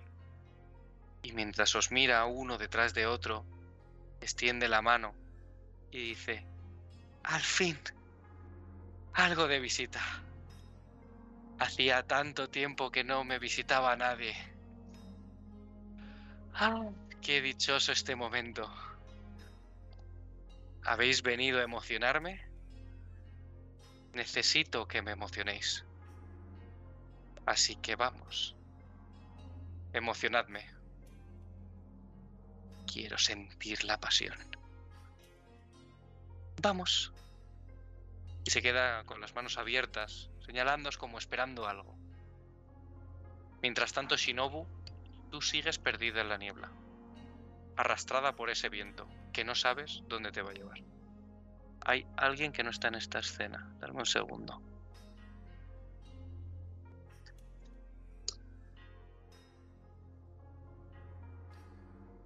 Ahora sí. Diego, Jack y Robert, estáis en una escena del lago, ¿verdad?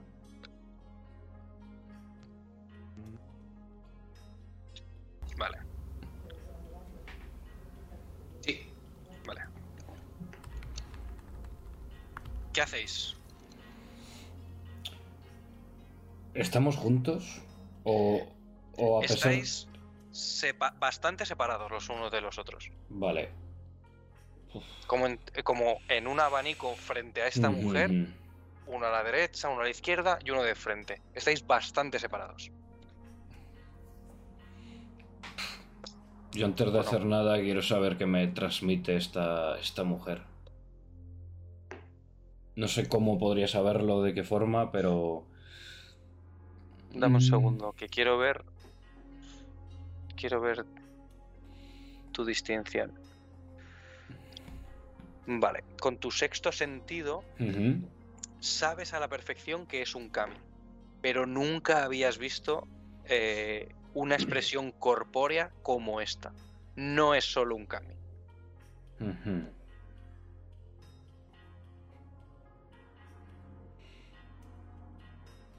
¿Puedes explicar un poco qué es un kami, por favor? Ah, vale. Eh, hay dos tipos de kami, ¿vale? Están los kamis con K mayúscula y con K minúscula.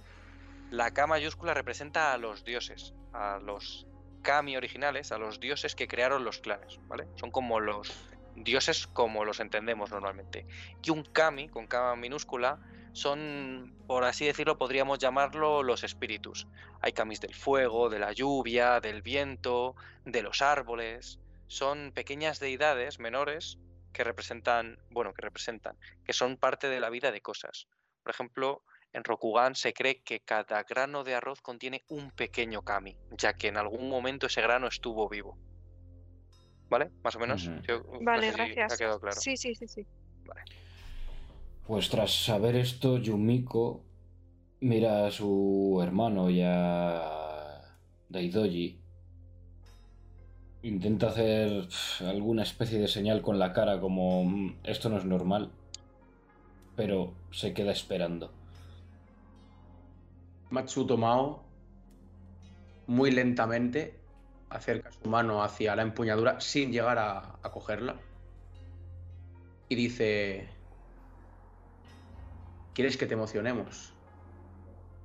Entonces con la otra mano sacó un pequeño un pequeño manuscrito, muy, porque siempre llevo a, algunas poesías en, encima, ya que me gusta escribirlas, y mirando al kami le digo: un estanque viejo en silencio. Una rana salta al estanque. El sonido del agua. Silencio otra vez. Y me la quedo mirando. Hmm. Eh, quiero que me hagas una tirada. Vamos a verlo. De composición. Vamos a ver qué tal te ha salido ese kanji. Vale. Eh... Vale, eh, composición es tierra. Mm, puedes utilizar lo que consideres. Si bueno. has utilizado tierra, te has basado en otros, eh, en otros poemas, has ido a lo que son las rimas más conocidas, a lo que son los fundamentos de la poesía. Si has vale. utilizado el de agua, has intentado adaptar uno. Si has utilizado el de fuego, has intentado crear algo de la nada. Si has utilizado el de aire, has intentado mejorarlo y, y ir a lo más esencial. Y sin embargo, si has utilizado el de, el de vacío, has intentado conectar con el mismo sentido del arte, con lo más, con la más pura expresión de lo que es el arte. Vale, pues voy a tirar por agua. Vale. Dif- Ay, no te lo he dicho, no me ha dado tiempo, perdona. Ah, bueno. Te quería poner dificultad tres. No te preocupes.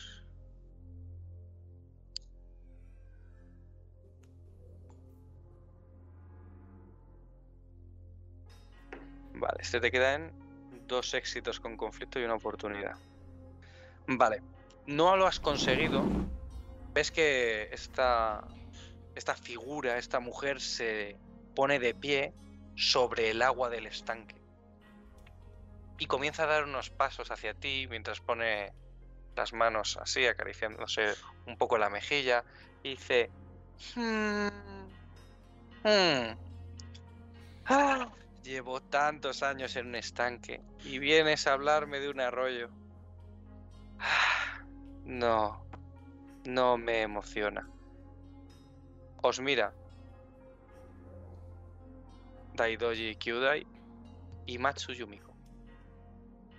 Yo quiero observarla, como lo haría como un, con un enemigo o con alguien de la corte de quien temo que mi amo pudiera sospechar algo. Al fin y al cabo, los Yojimbo, como yo, estamos acostumbrados a observar varias veces a alguien, sobre todo a las amenazas.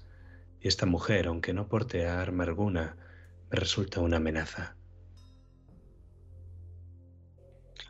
Notas sin duda eh, que tiene un aura como de poder. Está tan tranquila y caminando sobre el puto agua que hace que te sientas mmm, como si estuvieses con una daga en el cuello.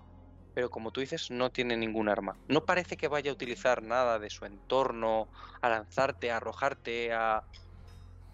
Pero sin embargo, crees que podría dañarte de alguna forma. Veis que, como pasan unos segundos y no decís nada, dice... Yo quiero intentar ¡Ah! una cosa, a ver si me lo compras. No sé si me lo vas a comprar o no, pero bueno. Eh, me gustaría hacer una invocación del corazón del dragón de agua. Creo que no lo puedo hacer sobre mí misma. Sí puedes. ¿Sí? Creo que sí. Creo, creo que sí. Uh, uh, uh, pues, es que, no sé, como pone aquí, si tienes éxito, potencias a tu objetivo... Como acción de pollo que tengo como objetivo un personaje alcance cero dos. Sí, tú puedes cumplir eso. Como alcance a, a ti mismo, te eliges como personaje a ti, lo puedes vale, usar. Vale, pero quiero usarlo no como... Eh, como si fuese para ponerme una armadura mágica encima, sino como con... Eh, aprovechando el agua de este lago, eh, donde está el kami y demás... hacer como formas de, como si fuese una especie de de vestido, de toga algo más larga y eh, interpretar como una especie de baile con esas formas acuosas girando a mi alrededor y demás para ver qué, qué le parece. Si, si tengo éxito en la tirada, claro. Vale, primero intenta invocar el, el corazón del dragón de agua. Vale, que esto ya es otra historia. Tírame por teología, teología a tu dificultad tres, por agua. Agua, dificultad tres. Vamos allá. Tirada de apoyo no hay, ¿no? En esto. En esto vosotros, no. Vale. Uh, uh, uh, uh, uh, uh. A ver...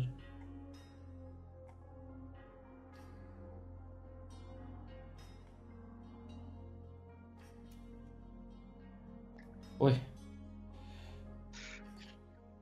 Éxito. ¿Ves que, ves que sacas tus, eh, tus aparatos, tus sacrificios, tu incienso, tus flores o lo que necesites para invocar a los kami del agua. Entonces ves que no hay respuesta. Parece que lo has hecho todo bien, has, has pronunciado las palabras, el sacrificio era adecuado, pero al principio no sucede nada. Parece que los kami no te han respondido. No siempre lo hacen. Cuando de repente ves que se cruza de brazos y dice, ah, está bien, y entonces extiende un poco la mano y el agua del lago va hacia ti. Y entonces te cubre y te rodea. En ese momento puedes manipularla. No es que los kamis hayan respondido, es que ella como kami ha respondido. Te ha hecho caso y te ha concedido parte de su poder. Ahora quiero que me hagas una tirada. Hmm. Dame un segundo. De interpretación. Puedes utilizar interpretación para centrarte en la danza o estética para centrarte en el diseño de, de ese vestido acuoso, de esas formas que quieres hacer. Tengo un cero en las dos, o sea que voy a... Voy a tirar por... La tirada sí o sí tiene que ser por agua, pero... Sí, sí. Te puedes centrar en las, en, de las dos cosas en lo que tú quieras. Vale. Eh, voy a tirar por interpretación. Vale. Dificultad tres, ¿no? Mm-mm, no. ¿cuatro? Lo que tienes puesto, cuatro. Vale.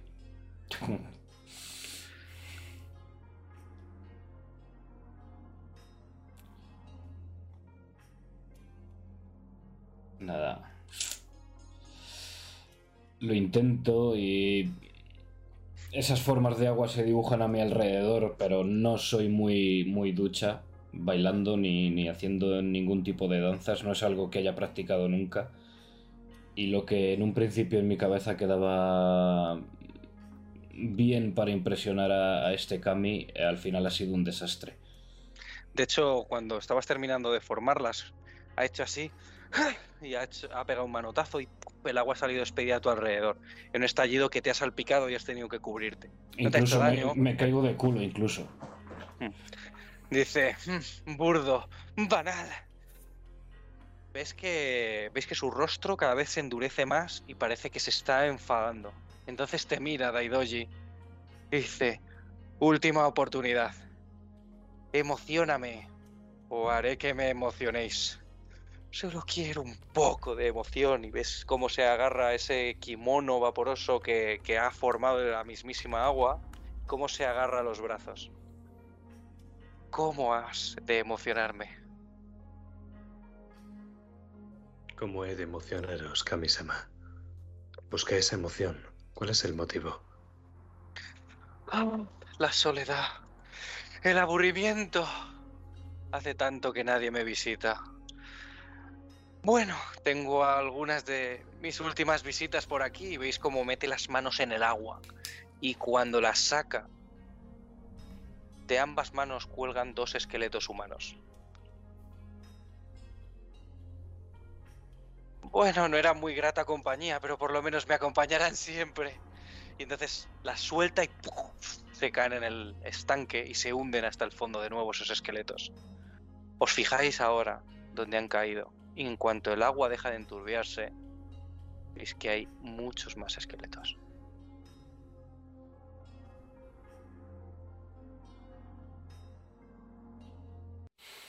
Sois gentil, Kami-sama, pues dotáis del placer de vuestra compañía a los bushi que con vos, que con vos aguardan.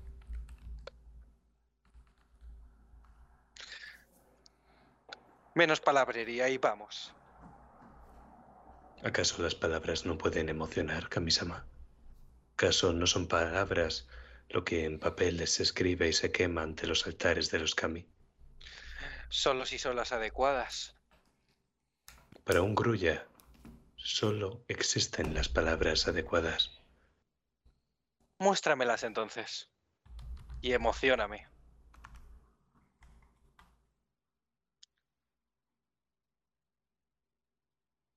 Pues lo que voy a intentar es hablar con ella y mediante nuestra conversación, intentar que se emocione. Si es necesario, le hablaré de nosotros, de lo que significa ser un grulla, de lo que hacían los bushi que ahora yacen en el propio lago, de lo que significa este bosque para nosotros y del placer de verter el sake en la taza del honor y del alcohol.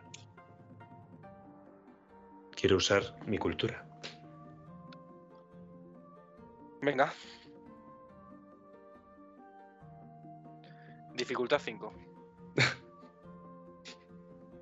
De acuerdo. Voy a tirar con aire. Uh-huh.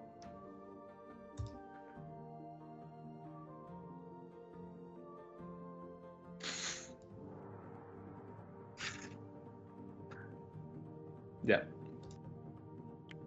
¡No! En cuanto, en cuanto empezás uh, esa conversación y sobre todo el tema que tratas, el honor, los sentimientos que despierta en ti tu obra, lo que han hecho tus compañeros, los que ha hecho tu clan y las familias que lo componen, ¿qué hacían esos bushi eh, en este bosque? Cómo tus palabras y tú mismo en tu mirada, con tus ojos y tu viveza, lo expresas, podría haber llegado al, al corazón de cualquier samurái. Pero en cuanto empiezas tu discurso, hace... ¡Ah! ¡Qué insulso el honor! No podría haber cosa que me aburriera tanto. Bien. No habéis conseguido emocionarme. Así que tendré que hacerlo yo misma. Y entonces tiende la mano y veis como el agua va hacia vosotros. Son unas gotas solo que os salpican. Una pequeña salpicadura inofensiva en un principio. Pero vuestra mente se enturbia. Os empezáis a marear. Estáis confundidos. Os miráis y no sabéis muy bien dónde estáis. Entonces ella se vuelve a acariciar el rostro mientras piensa, ¿qué hacer? ¿Qué hacer? ¿Qué hacer?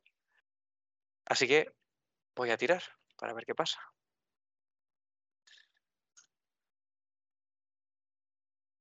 A ver. Un segundito, ¿eh? Vale. Muy bien.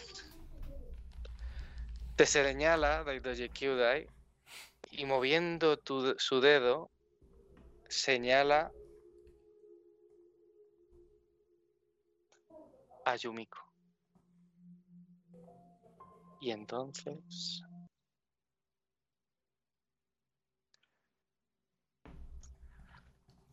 Al fin. Al fin estáis juntos. Ha pasado tanto... Ese viaje, esa guerra que os tenía separados, vuestros clanes en conflicto, creíais que nunca volveríais a estar juntos. Veis cómo las manos de esta Kami se entrelazan y vosotros os acercáis.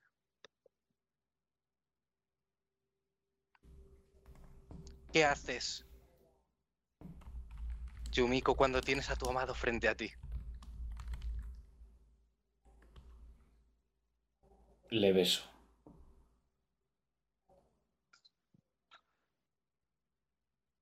¿Cómo se siente ese beso, Kyūdai? Ese beso de la mujer que por fin ha sepultado ese cadáver que tenías en tus recuerdos. Esa mujer que tanto daño te hizo y cómo te ha devuelto las ganas de vivir. ¿Cómo se siente? Sabe a agua y sake.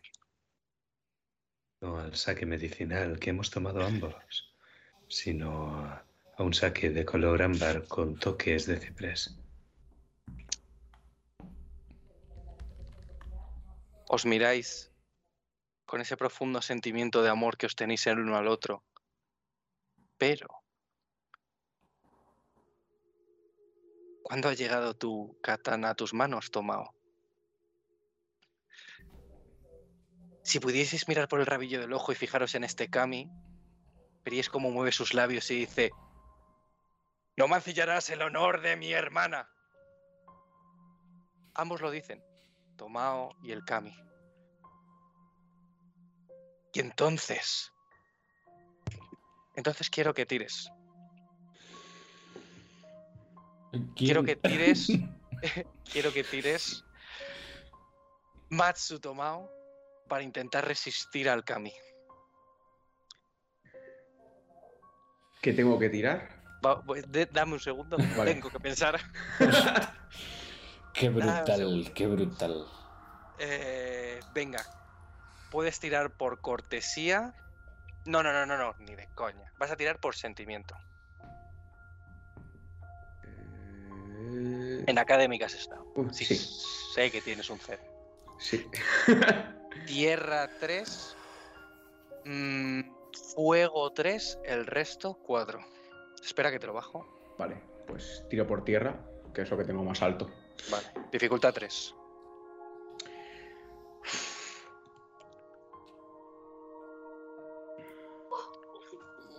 Vale.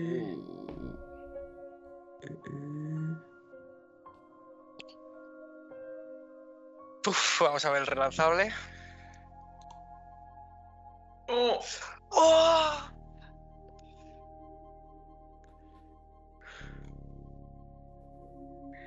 Quiero que hagas una tirada ahora de ataque con tu katana contra Daidoji Kyūdai.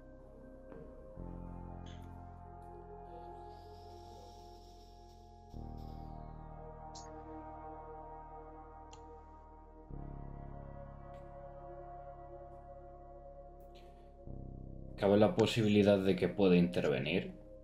Mm, sí, a, a, dame un segundo. Vale, vale. Cógete los dados malos. No, no, no, déjame la tirada, ya me encargo yo. Ah, vale, pues está cogiendo los éxitos igualmente. Déjame, déjame, déjame, ya me encargo yo. Hostia. Vale. Miau, miau. ¿Cuánta armadura tienes, me has dicho? Eh, Kyūdai. Cuatro. Eh, Yumiko, uh-huh. Tu cuerpo, que sabes que no está actuando bajo tu voluntad, va a intentar interponerse en esa katana. Sí, era lo que quería. Pues puedes intentar resistirlo. Si no, te lanzas a por ella. ¿A por la katana? Sí, te lanzas, te, te tiras, ¿no? No. Eh, a ver, sé que no. O sea, Yumiko no haría eso, pero ahora mismo es mi amado. No puedo dejar que mi hermano lo mate. Así vale. Que seguramente gritando ¡No, Tomao! Me lanzo a la katana como una campeona así. Vale, pues quiero ver tu armadura. Yo de eso no gasto, creo.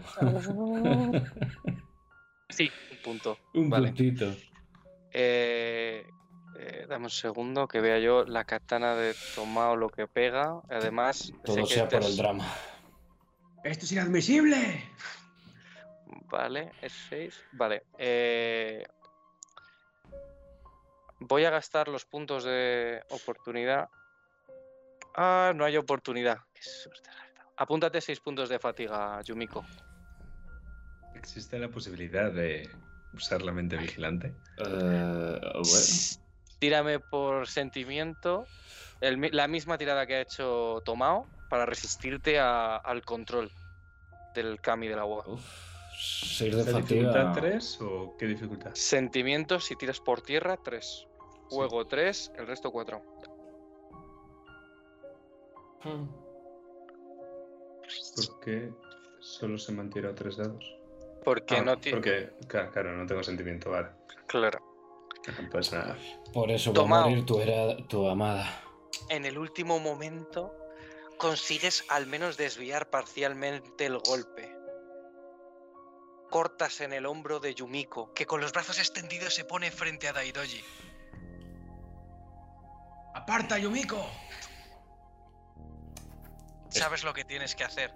Sabes que tienes que honrarla. Sabes que tienes que limpiar esa mácula que ha creado con ese comportamiento tan deshonroso. Yumiko, me interesa mucho lo que vayas a hacer, porque la bruja ya no te controla. Cuando te has dejado llevar por el sentimiento y por las emociones, por lo que quería hacer la bruja, de repente te has sentido libre al actuar tal y como ella quería. De repente eres tú misma. Pero me, me he llevado el catanazo, claro, ¿no? Sí. Solo fatiga. O sea, no te ha hecho... Uh-huh. No te ha hecho vale. un hilo de sangre recorrer tu hombro, pero no te ha cortado. Eh... Lo que puedes ver ahora que eres más consciente es uh-huh. que los ojos de...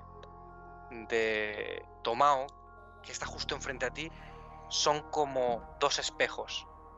Es un, una, una línea de agua que le cruza los ojos completamente, cristalino.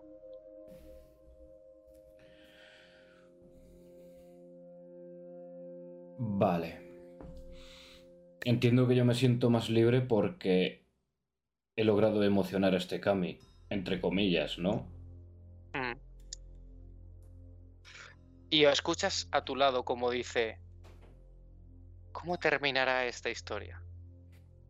Ves que la postura que tiene es la misma que tiene Tomao, con la katana preparada para cortar.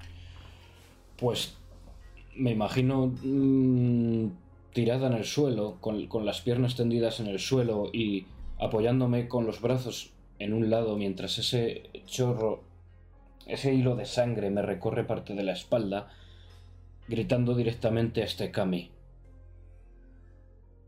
¡ya basta! ¿No es suficiente emoción para ti? ¡Para ya! O acaba de una vez por todas. Y me acomodo la postura, me pongo de rodillas delante de Tomao, mirando al Kami, no a Tomao, y vuelvo a abrir los brazos, ofreciéndole mi pecho.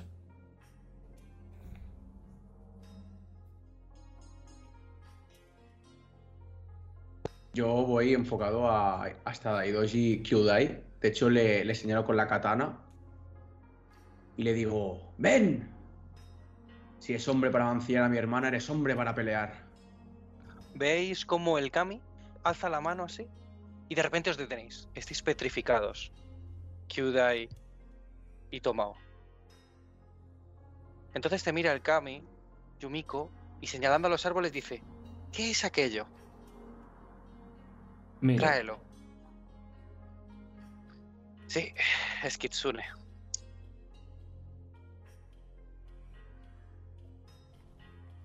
Eh...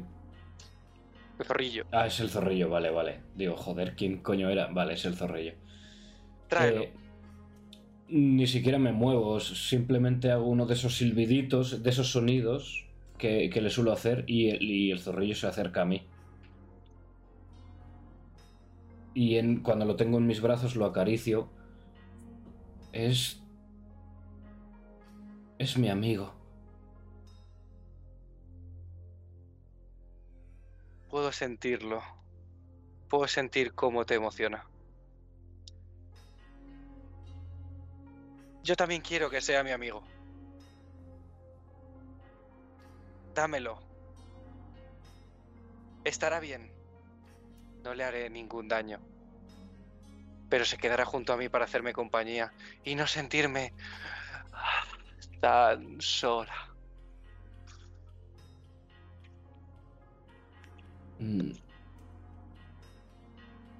No puedo. Es mi amigo. Solo él me da paz. No podría ofrecerte su vida. Te daría la mía antes.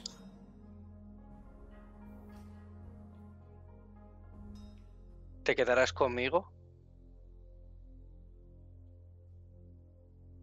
Si dejas en paz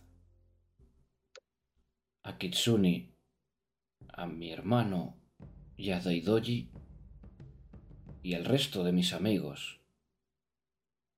No sé dónde está Shinobu, pero está en este bosque.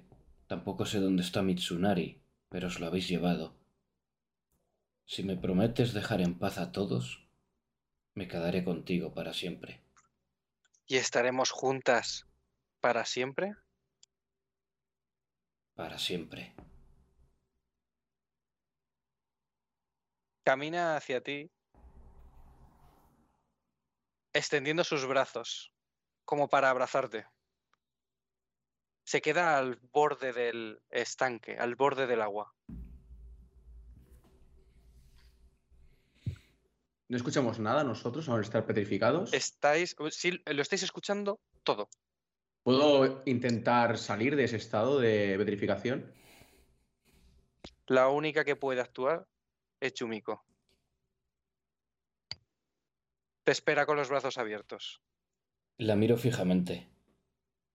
¿Lo prometes? Lo prometo. Juntas para siempre. ¿Y qué hay de Mitsunari? ¿Lo devolverás? Yo no lo tengo. No sé ni quién es. Al menos no está aquí con nosotros. ¿Dónde está el árbol? ¿Y la anciana? Señala al principio del estanque. Vosotros habéis seguido el curso de ese riachuelillo que sale del lado más sur, por donde veníais. Hacia el norte veis que un río más ancho es el que está echando el agua en ese estanque. Que sigan el río y encontrarán a la anciana. Es tan aburrida y no me visita nunca. Bueno, en realidad lo hace siempre. Pero basta. Ven.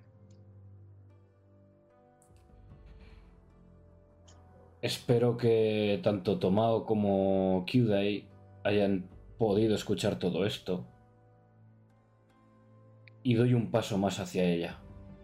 Les miro y digo: libéralos ya, que yo lo vea. Y me fundiré en un abrazo contigo. Ah, de acuerdo. Entonces ves que hace un movimiento muy brusco con el brazo izquierdo, con mucha fuerza, como sus uñas se alargan de repente y el agua de ese estanque brota como una cascada gigantesca y empieza a recorrer el lado izquierdo yendo hacia ellos. Cuando de repente hace un gesto con la mano derecha y se liberan. De repente vuelven a tener movimiento y entre tú y ellos... esta vorágine de agua os separa. A través de la espuma y el agua puedes verles. Se mueven. Kyūdai, Tomao, estáis libres.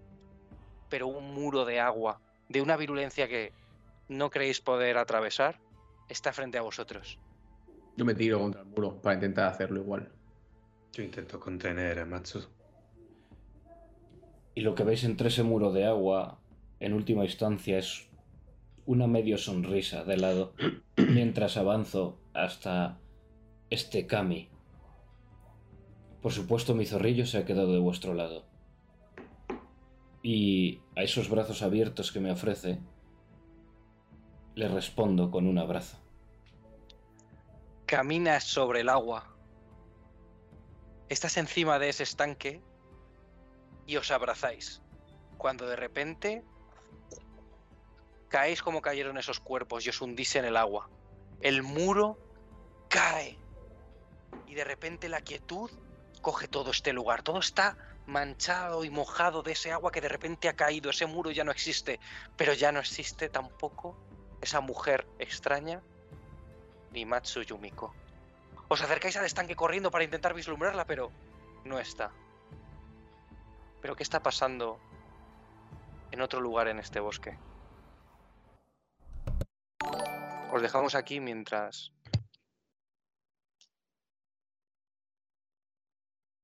mientras tú, Shinobu,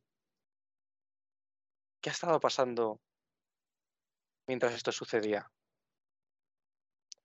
Te has estado moviendo a través de la niebla, empujado por ese viento, golpeado por, golpeada por esas ramas, por alguna pequeña piedrecilla y las hojas. Te has visto perdida y sola. Sí. Le llamaste. En mitad de la niebla gritaste su nombre. De ese yojimbo que te encontraste en mitad de un camino. De Hida Mitsunari. Como si fuese un gran muro de piedra donde pudiese sostenerte y agarrarte y no volver a moverte. Donde poder estar a salvo y segura. Pero no estaba. Estabas perdida en esa niebla. Cuando el viento cesó. Te quedaste de pie, sola,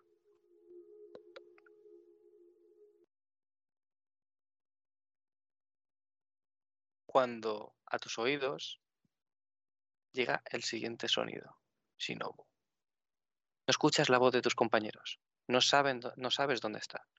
Imagino que utilizarás la tierra tiene ojos, no, no, la tierra no necesita ojos, pero antes de que te dé tiempo de utilizar tu quijo, escuchas esto.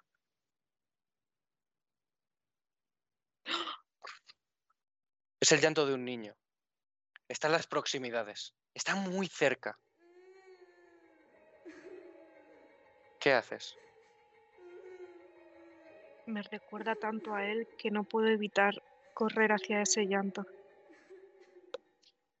Vas en esa dirección, vas corriendo cuando de repente, al ser tan densa la niebla, casi no lo has visto y te tienes que parar en seco. Si no fuesen por tus reflejos y por el control exhaustivo de tu cuerpo, cada fibra, cada músculo, te detienes enfrente de un muro gigantesco de unas zarzas con unos pinchos que te habrían destrozado.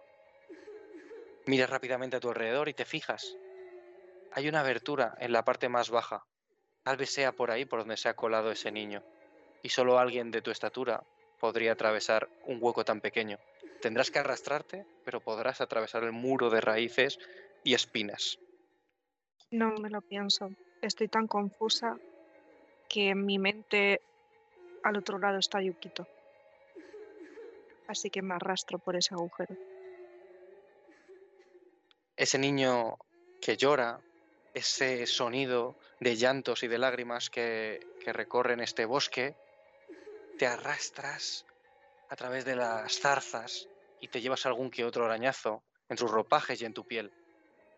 Cuando sales, miras y aparece, parece que aquí la niebla es un poco menos densa. Sin embargo, sigue siendo muy profunda. Y ahí está, parece que hay una figura. Das unos pasos y está dándote la espalda enfrente de un charco bastante grande. Se está cogiendo las rodillas y está sentado, mirando ese charco y llorando. Lleva ropas de plebeyo. Seguramente sea el hijo de algún campesino perdido. Sus ropas están raídas y mohosas. Va descalzo. Puedes ver además que es calvo, no tiene nada de pelo. ¿Qué haces, Shinobu? La imagen de ese niño se contrapone con la imagen del niño de Yukito y estoy muy confusa. No puedo evitar acercarme. Yukito, Yukito, ¿estás bien? ¿Te han hecho algo otra vez?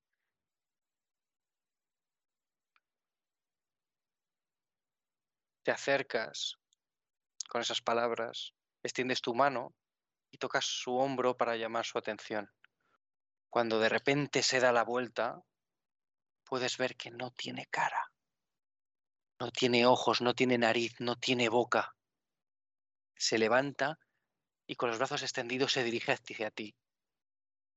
Tú te asustas en un primer momento. Puedes notar un aura maligna en su interior. Puedes ver cómo quiere tu cara. Puedes ver cómo lanza las manos y los dedos hacia ti, hacia tus ojos, hacia tu boca. Los necesita.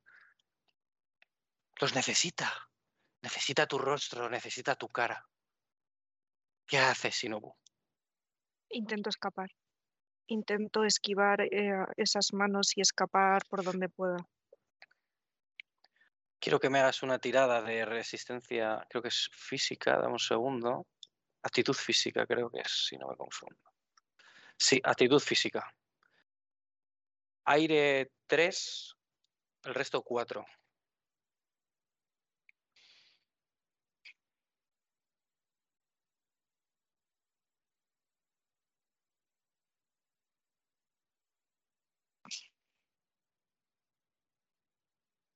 Uf, madre, vaya tiradón.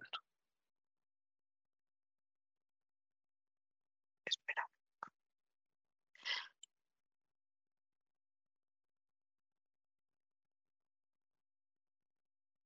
Vale. Consigues zafarte y no consigues asir tu ropa. Entonces te echas hacia atrás en un rápido movimiento y te alejas. Empiezas a retirarte rápidamente cuando de repente vuelves al muro de zarzas. El agujero ya no está Shinobu. Miras alrededor del muro de zarzas intentando buscar otra abertura, pero no la hay. No encuentras ninguna escapatoria. De hecho, te fijas en los lazos de esas paredes y ves cómo el muro de zarzas se está cerrando. Las zarzas se mueven. Dejan pasar a los árboles y dejan pasar las rocas, pero a ti no te van a dejar pasar. Y ese niño sin rostro se acerca dando zancadas hacia ti, con los brazos extendidos. Eh, si no puedo conseguir hacer un agujero en las zarzas, voy a intentar conseguirlo hacerlo en la tierra. No vas a ser capaz de hacer el agujero antes de que te alcance. ¿Estás segura?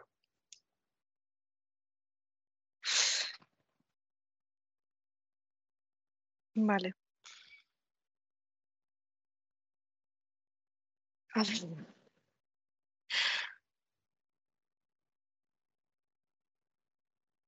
¿Qué vas a hacer?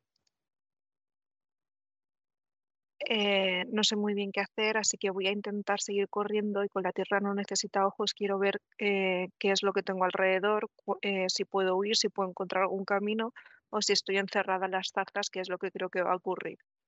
Te das cuenta de que estás encerrada en las zarzas, de que no hay ningún otro ser vivo aparte de tú y ese ser y que te va a alcanzar, Shinobu. Más tarde o más temprano vas a tener que enfrentarte a él. Pues esta vez no voy a utilizar la tierra y voy a utilizar el agua. Esta situación parece muy distinta a todas las que me he enfrentado y lo que voy a intentar es congelar a ese ser extraño que se está acercando a mí. Hmm. Voy a intentar esquivarle y tocarle desde la espalda. Hazme una tirada de eh, combate sin armas con agua y entiendo que intentarás utilizar tu quijo. Sí. Dale. Voy.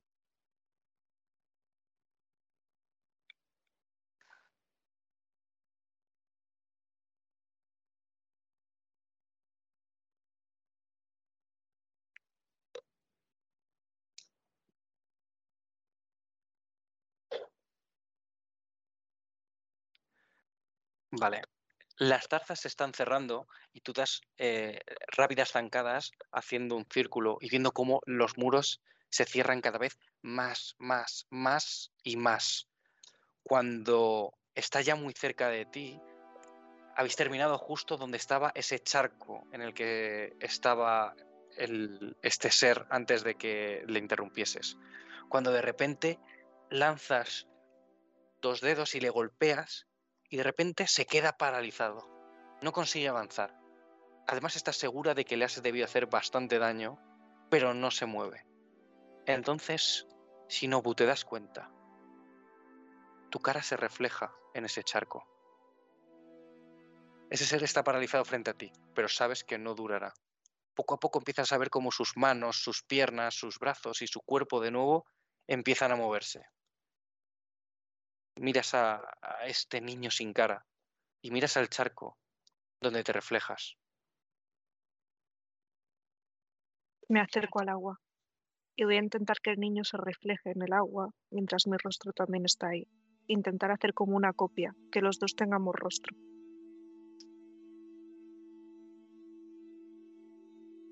Necesitas mucha coordinación, esperar el momento exacto. Cierras los ojos, coges aire, te esperas, colocas las manos para poder moverte rápidamente y jugar con ese reflejo. Cuando ves asomar a ese ser poco a poco por encima de ti y entonces jugando con el agua, lo haces coincidir. Tu rostro y su rostro. Entonces se detiene mirando ese charco. Ya no estira las manos hacia ti. Las estira hacia ese rostro que tiene, hacia tu cara, hacia su cara. Estira las manos hacia el agua y lo toca. Se tambalea un poco, entonces el rostro se difumina. Entonces se aleja la mano.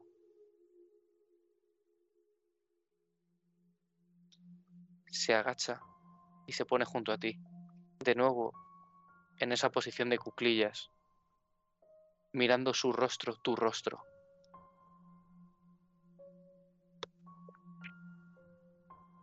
Le miras de arriba abajo. No parece tener un tamaño muy distinto al tuyo. Te fijas en que debe tener cortes producidos por algún arma de filo, como pudiera ser una katana. Ves que ese niño no es una persona, por supuesto. De hecho, dudas de que sea algo físico realmente. Empiezas a entender de que todo lo que hay frente a ti es sufrimiento. Es sufrimiento condensado y formado con el mismo tamaño y la misma estatura que tú. Busca una cara para que alguien pueda reconocerle y pueda reconocer su sufrimiento. No sabes de dónde viene tanto sufrimiento.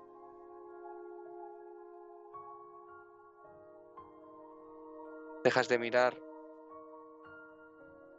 el charco y le miras a él, que sigue mirándolo. Cuando le miras, tiene tu rostro. Te ves como un heimin, te ves como un plebeyo. Sin ese kimono, sin, sin ese traje, sin esa wakizashi y sin esa figura que es ser un samurái. Entonces, ¿qué es ser un samurái? Ahí se queda parado y escuchas el sonido de la madera crujir y de las raíces separarse. Se queda mirando el charco con tu rostro. Ya no está reflejado a tu cara, pues te alejas un poco. Parece que el camino está despejado y que este ser se ha quedado tranquilo. Alguien le ha visto, ha reconocido su sufrimiento.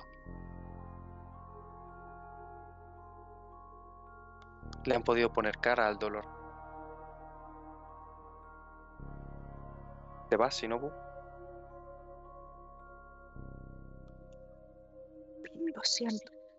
Espero, espero haberte ayudado. Y simplemente me marcho. Continúas avanzando por la niebla hasta que por fin llegas a donde se encuentran Daidoji Kyūdai y, Mat y Matsu Tomao enfrente de un estanque, mirando ese agua. Vosotros diréis cómo estáis exactamente, pero a quien no ves por ninguna parte es a Matsu Yumiko.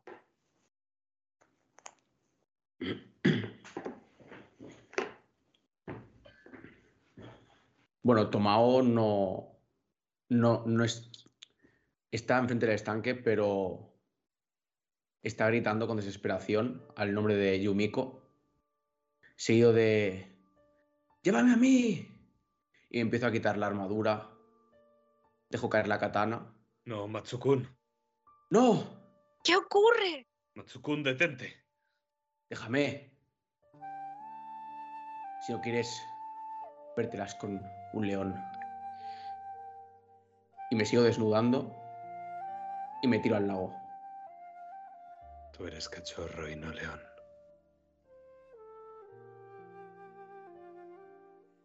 Y me sumerjo.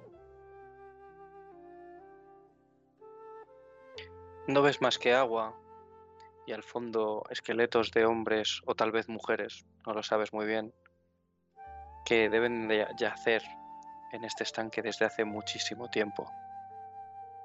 Nada más. Sigo buscando. O sea, no me da igual. Es como estoy... Estoy cegado. No... Llega un momento en el que no puedes seguir buceando. En el que necesitas oxígeno. Así que terminas saliendo del agua, asomando la cabeza, te vuelves a sumergir de nuevo hasta que tus pulmones no dan más de sí una vez más. Terminas saliendo del estanque no habiendo encontrado nada. Me quedo de rodillas, dando puñetazos al suelo. ¿Pero qué ocurre? Ella también. ¿La tierra? esta vez el agua y su kami. Se ha sacrificado. No puede ser. Llamo al señor Togashi.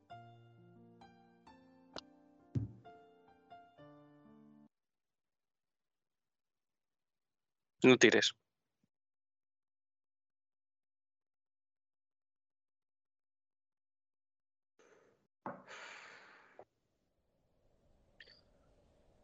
Sabes que hay algo dentro del agua. Sabes que esto no ha terminado.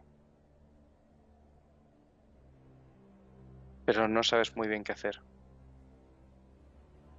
Y ante esas situaciones solo puedes hacer una cosa: esperar.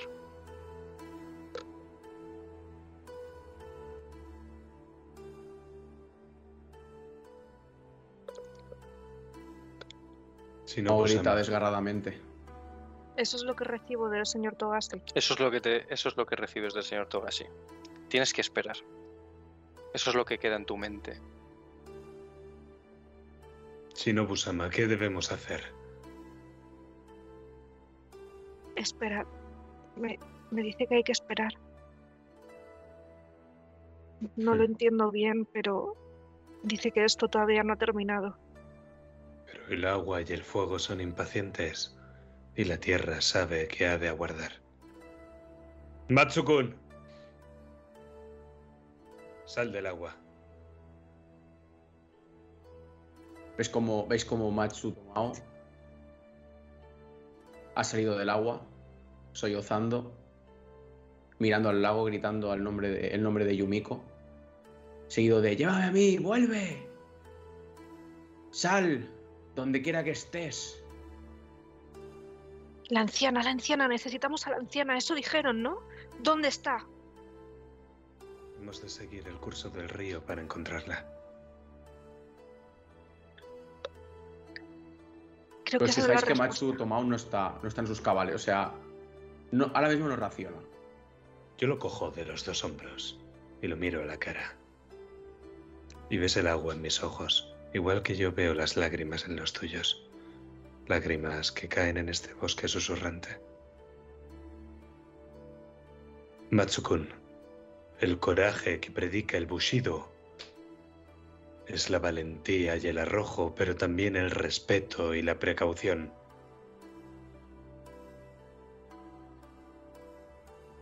No es el bosque quien se lo ha llevado.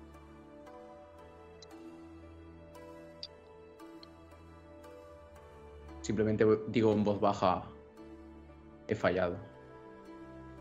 He fallado una y otra vez. Yo también, Matsu-kun. Pero es la perfección lo que hemos de intentar alcanzar. Fallar es solo una forma de hacer el diamante más perfecto. Así sí, es. Mana único. Ya no está.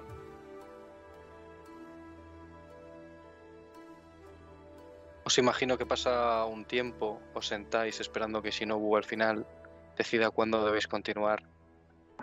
Os imagino sentados, alicaídos, desesperados. Pues en un momento de ser cinco habéis pasado a ser solo tres.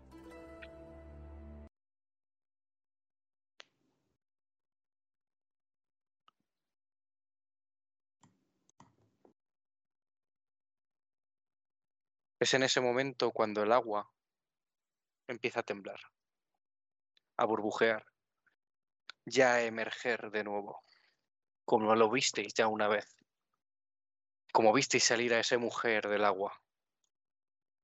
Veis como el agua brota, brota y se hace cada vez más grande hasta que ocupa una figura y una burbuja que se rompe y ese agua toma una forma. Lo que veis frente a vosotros es a Matsu Yumiko. Ya no lleva sus ropas león. Ya no lleva ni siquiera su arco y sus flechas, ni su aljaba, ni nada de lo que llevaba antes. Lleva el kimono del kami del agua. Yumiko, estás caminando sobre el agua. bajo la mirada atenta de tus compañeros que han nadado y de pie te esperan. Cuando tocas fuera del estanque, una sensación nueva y antigua te recorre todo el cuerpo. Nunca has estado y siempre lo estuviste fuera del estanque. Eres y sois ahora el mismo ser. Y estaréis siempre juntas. No sabes muy bien cómo funciona, no sabes muy bien qué es eso que hay ahora dentro de ti, pero no eres el mismo ser.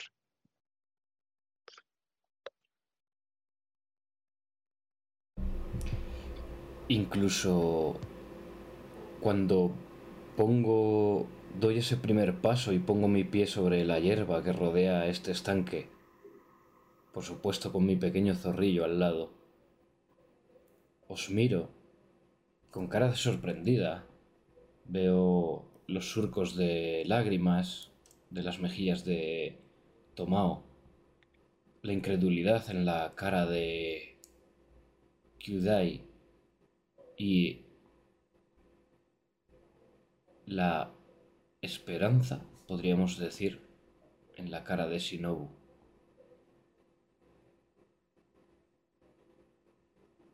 Y os hablo a los tres. Y cuando hablo os parece apreciar como si fuesen dos voces hablando a la vez, aunque solo es al principio, es una pequeña percepción.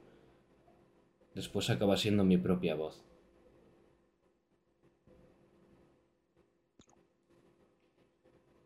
¿Continuamos? Yumiko, ¿sabes lo que ha, te ha recorrido profundamente al ver la cara de tus compañeros sonrientes y de nuevo alegrarse por estar junto a ti? La emoción. Te han emocionado. Totalmente.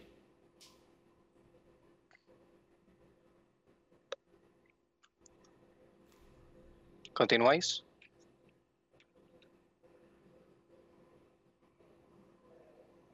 Ahora mismo no entiendo. O sea, estoy un poco loco ahora, ¿eh? ¿Yumiko puede salir de ahí? Sí, sí, sí. Está fuera del estanque. Pues me tiro a ella, a sus brazos. ¡Hermana! Pensaba que te había perdido. ¿Cómo has cometido esa locura? Y lloro y la abrazo. Y la toco, le toco el pelo, la cabeza, que esté entera. Te devuelve el abrazo, pero muy tímidamente. Enseguida te intenta retirar. Eh, tranquilo, Tomao. Simplemente ha sido un trámite. Necesitamos... seguir, necesitamos encontrar a la anciana que nos diga dónde podemos hallar a Mitsunari. ¿Estáis de acuerdo? Yo sí, pero cuando podáis, necesito algo de contexto. Habláis con sabiduría, Matsu-sama. Continuar debemos. Y te hago una señal, Daidoji, para que encabeces la marcha. Tiro para adelante.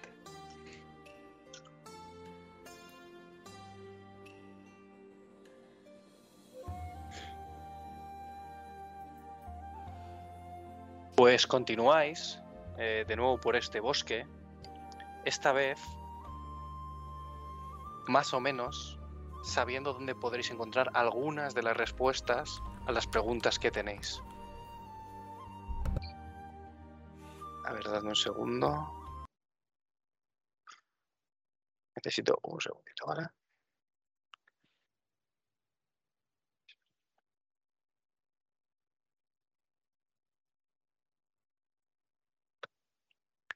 Y entonces remontáis el río. Esta vez es mucho más ancho que ese pequeño riachuelo que habéis estado recorriendo constantemente. No solo el agua es más vigorosa, sino vosotros. Tal vez, por lo menos ahora, también. Tal vez no esté Mitsunari con vosotros, pero acabáis de pasar una prueba muy, muy dura. Tal vez haya llenado de esperanza el saber que esa anciana tenga respuestas para vosotros. Y continuáis caminando en silencio, sin terminar de entender quién, qué sois o cómo terminará esto. Cuando, siguiendo ese río, más adelante, veis cómo, después de andar durante al menos otras dos horas, os fijáis en que la tierra empieza a levantarse y vuelve a caer. Y en esa elevación, en la parte de delante, veis el marco de una puerta de madera. A los lados, unas pequeñas ventanas redondas escarbadas en la mismísima tierra, también cubiertas con ventanas de madera. En la parte de arriba de la tierra, una pequeña chimenea de la que sale humo. Enfrente de esta puerta y a un lado, un pequeño tocón de madera podría hacer las veces de asiento. Y apilado hay bastante ramas y trozos de madera como para avivar ese fuego que suponéis hay dentro de esa cabaña, por así decirlo. Pues es la primera vez que veis que alguien viva en la mismísima tierra. ¿Qué hacéis?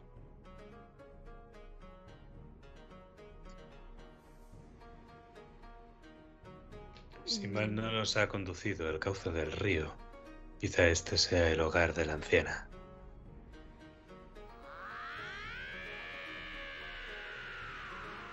Pues nada, voy a llamar y golpeo con mi puño la puerta.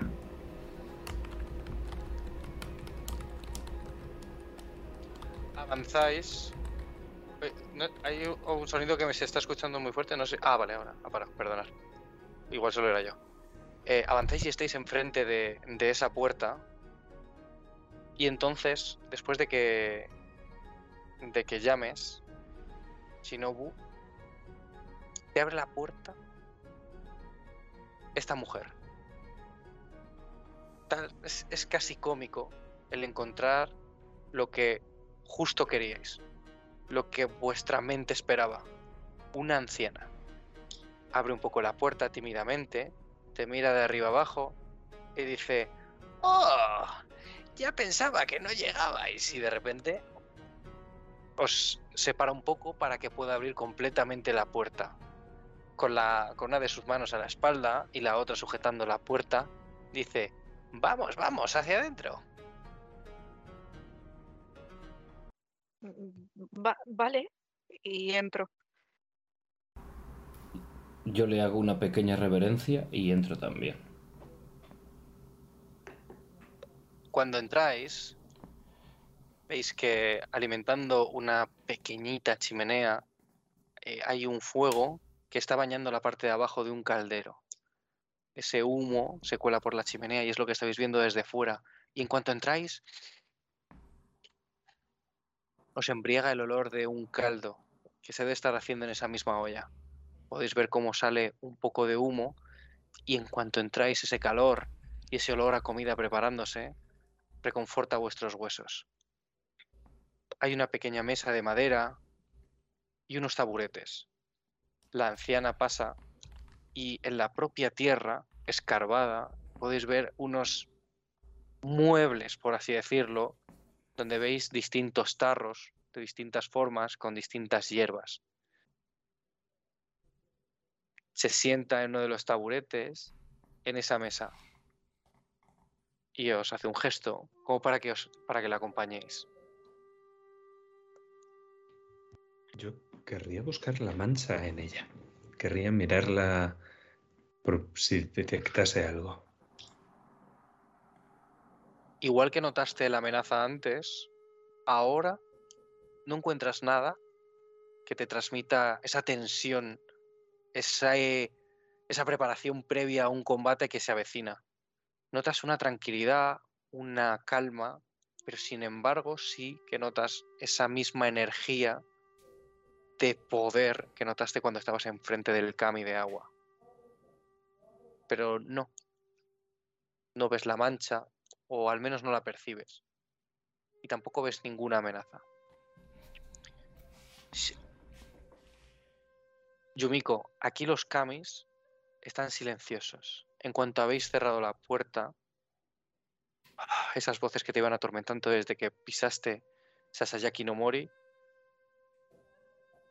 ceden, se callan, y por fin tienes un momento para estar tú sola. Aunque no, ya nunca estarás sola. La otra parte de ti está alojada en tu pecho.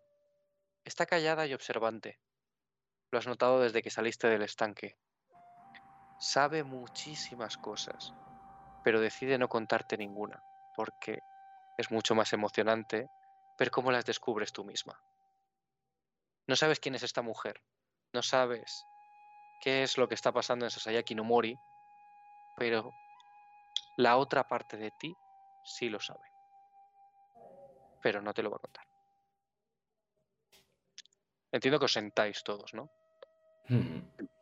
Sí. Habéis tardado mucho en venir, pero al fin estáis aquí.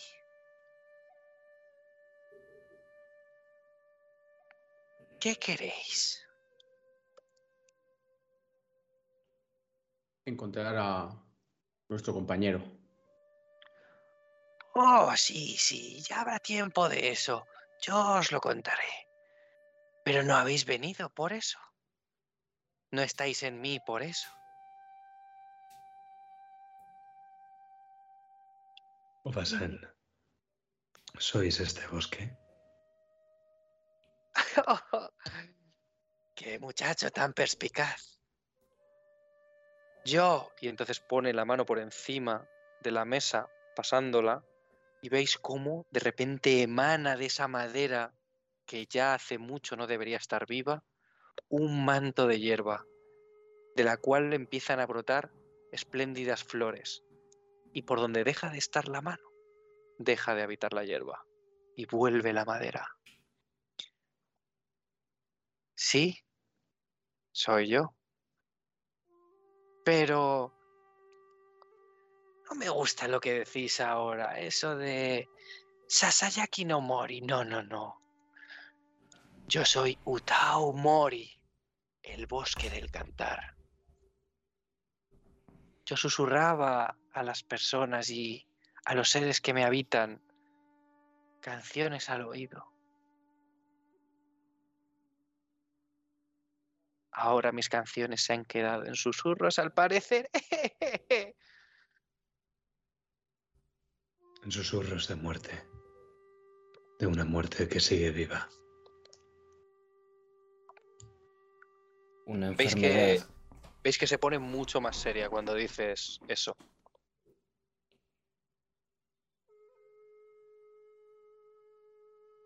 ¿Qué? ¿Decías algo, no, Yumiko? Por poner una coletilla a Daidoji. Uh-huh. Una enfermedad. Sí. Será mejor que os lo cuente desde el principio para que lo entendáis. Hace mucho, mucho, mucho tiempo. Este bosque está habitado por, como ahora, muchos seres. Peces en el estanque, pájaros en los árboles, ciervos y cervatillos corriendo por entre la maleza, jabalíes y, bueno, todos mis hijos. Pero de los más espléndidos estaban los tengu. Cuando la anciana menciona los tengu, más o menos todos tenéis una imagen aproximada. Dame un segundo, por favor. A todos, más o menos, se os viene una imagen parecida a la que estáis viendo en pantalla. Ese cuervo humanoide, vestido como cualquier hombre o mujer imperial, completamente civilizado. Lo habéis visto en cuentos, en escritos y en algún registro casi perdido y extinto. Ellos convivían en el bosque convivían en mí con el resto de las especies, pero ah, tuvieron una bendición que tú seguro disfrutarás. Y te mira Daidoji. Pues fueron bendecidos por la mismísima Dama Doji.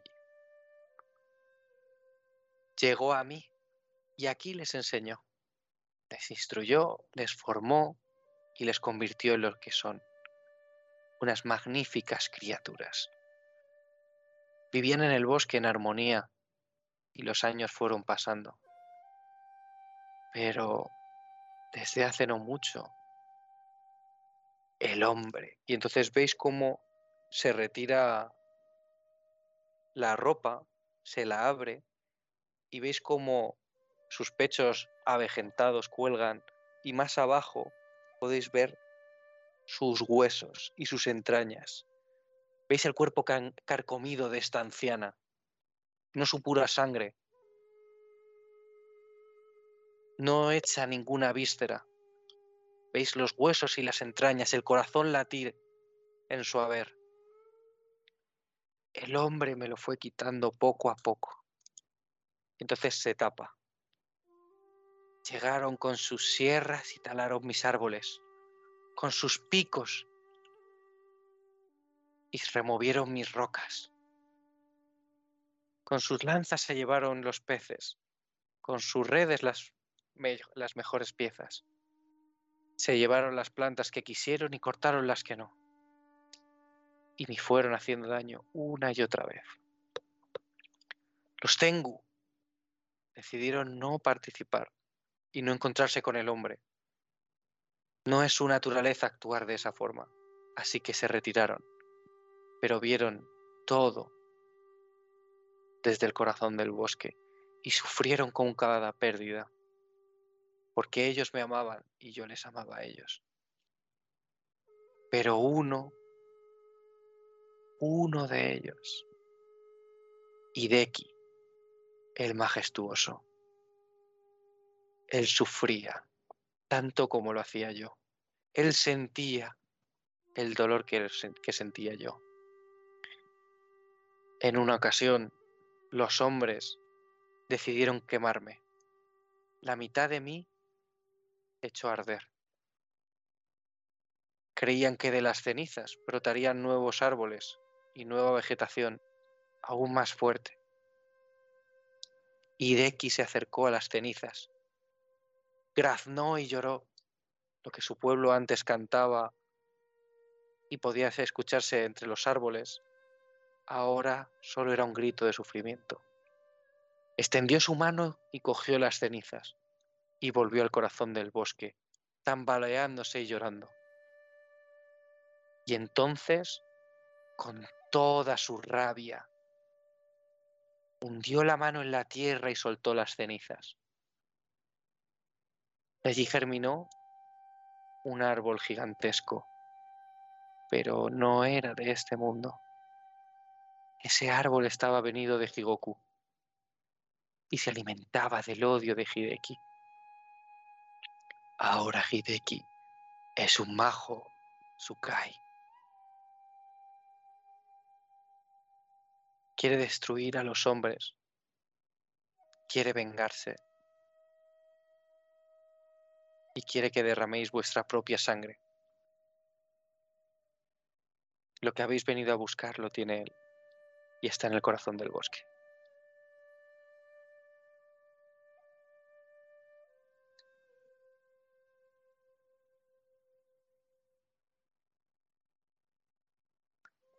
Pero vamos, vamos, antes estabais muy habladores, tendréis mil preguntas.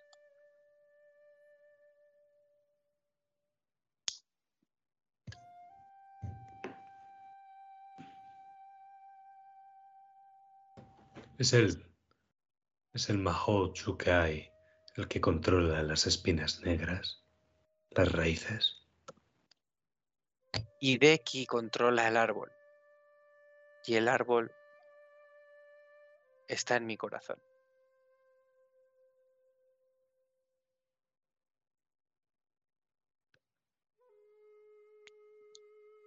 Así que tenemos que vencerle para volver a encontrar a Mitsu. es lo que nos estás queriendo decir. Hideki el majestuoso fue el más maravilloso de los Tengu, pero ya no es el ser que era.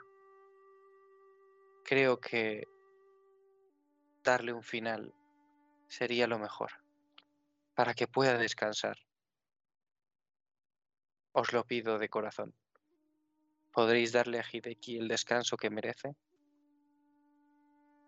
Pero ¿cómo vamos a poder dar descanso a un ser con tanto poder? Yo confío plenamente en vosotros. No por casualidad habéis venido a este bosque. Y no son pocos los obstáculos que habéis tenido que sobrepasar para llegar hasta aquí. ¿Qué? Y aquí estáis, hablando con el mismísimo bosque. ¿No creéis que seáis lo suficientemente válidos? Es cierto que Hideki no está solo. Le acompañan los cuatro últimos Tengu de este bosque.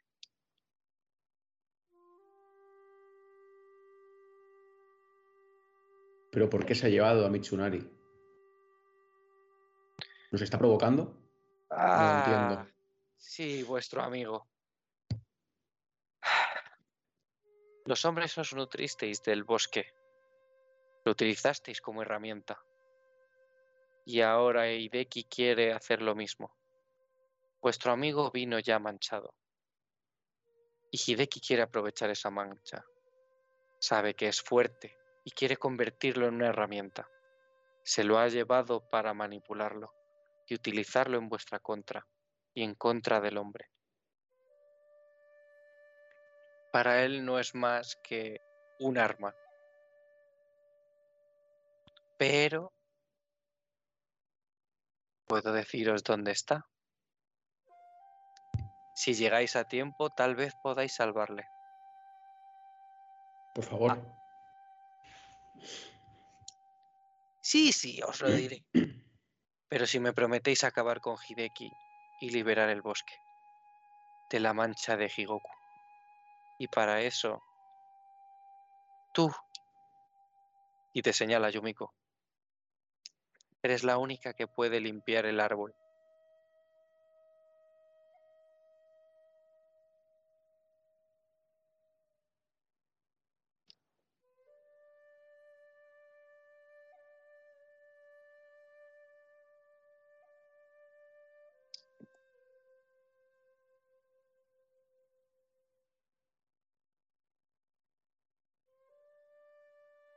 Si seguís en aquella dirección y veis como de la punta de su dedo sale una luciérnaga.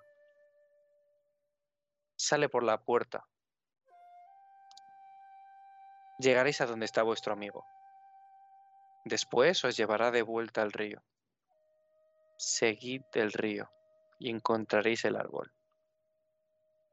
Hideki estará allí.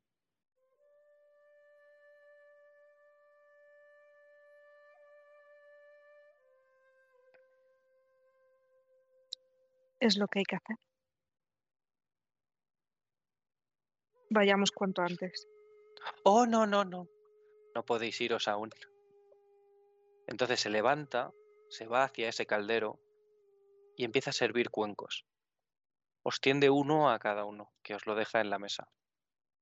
Primero tenéis que comer. Y aún no habremos terminado. No, no, no.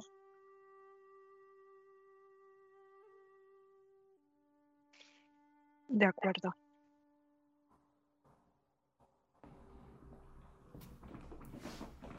¿Lo tomáis?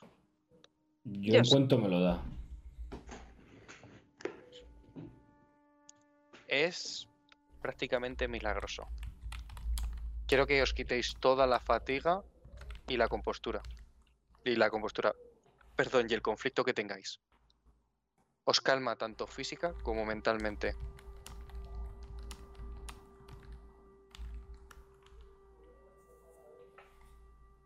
Cuando termináis de comer y estéis en esa calma,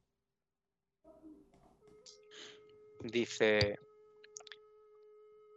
a ti, te señala Yumiko, ya te he dado un regalo mucho más grande de lo que pudiera esperar.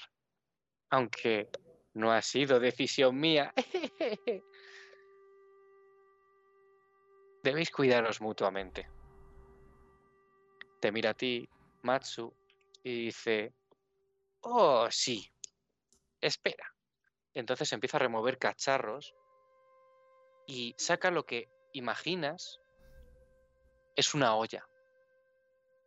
Porque tiene un montón de cosas dentro, de hierba y, de, y demás. Entonces empieza a sacar las cosas que hay dentro y cuando le da la vuelta no te puedes creer que lo que tú pensabas que era una olla es un kabuto. Es el casco de una armadura. Se vuelve de nuevo a donde estaban los cacharros que ha cogido y saca un increíble penacho de león y lo engancha en ese kabuto. Es un regalo, aunque en realidad solo lo estoy devolviendo. Esto es para ti. Cuando miras en el interior del kabuto, Tomao, reconoces el símbolo de tu familia. Sabes que ese kabuto perteneció a uno de tus ancestros y que lo habéis estado buscando por mucho tiempo. A ti te señala Daidoji Kyūdai y dice: solo te haré una advertencia. Ten mucho cuidado, pues ella está cerca.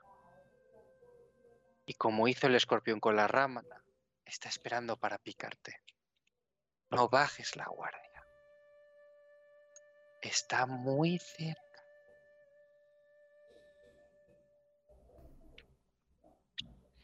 Entonces veis que se remanga y te mira Togashi Shinobu. Dice: lo tuyo es más complicado. Entonces coge su taburete y se sienta frente a ti. Pone su mano encima de la tuya y dice: tu mente está quebrada. No sé si te has dado cuenta, pero... está dividida. Puedo ayudarte a unirla, pero no sé si es eso lo que quieres. Tendrás que decidir. Sí, quiero saber lo que me ocurre. Por muy doloroso que sea, estoy preparada. Entonces extiende la mano con su índice y toca tu frente.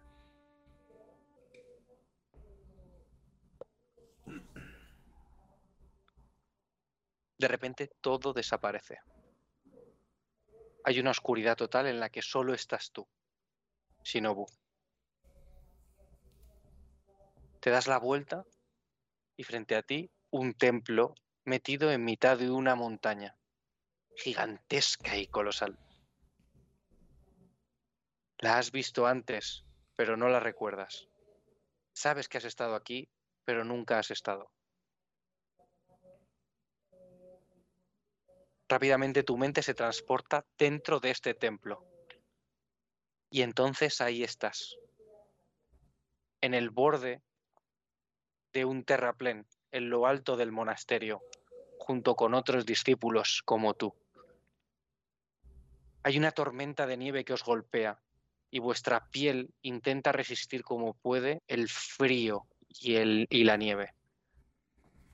Tenéis cogidos con los dedos, índice y pulgar de cada mano, una pequeña taza. Un maestro con una barba muy larga y blanca tiene una tetera que humea. Y entonces os empieza a servir en las tazas, hasta que rebosan y empiezan a quemaros los dedos con ese agua hirviendo. A algunos se le caen esas pequeñas tacitas y se rompen. No soportan ese calor después de ese intenso frío. Hasta que llegan a ti. Y resistes, inamovible. puedes ver cómo tu piel se vuelve completamente roja. Te estás viendo a ti misma desde fuera. Estás como detrás de todos estos monjes. Y cuando termina de llenarse, te dice, bebe. Y entonces bebes el agua hirviendo. Te vuelves a transportar, estás dentro del monasterio. Estás golpeando una tabla de madera con tachuelas metálicas, donde a cada golpe tu sangre salpica esas tachuelas. El dolor es tan intenso y empiezas a recordar. Ya sabes dónde estás.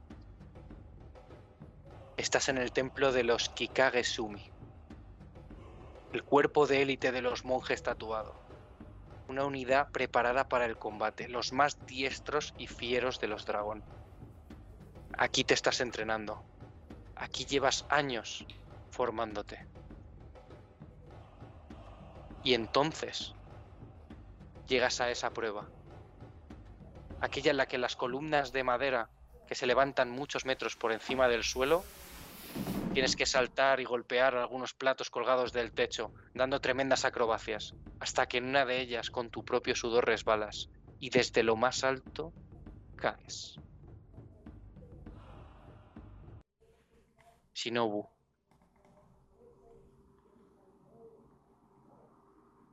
Tu pierna se quiebra, tu cadera se arquea, tu cuerpo se deforma. Un cayado te equilibra a cada paso que das. Te estás viendo y le estás viendo. ¿Quién es Shinobu?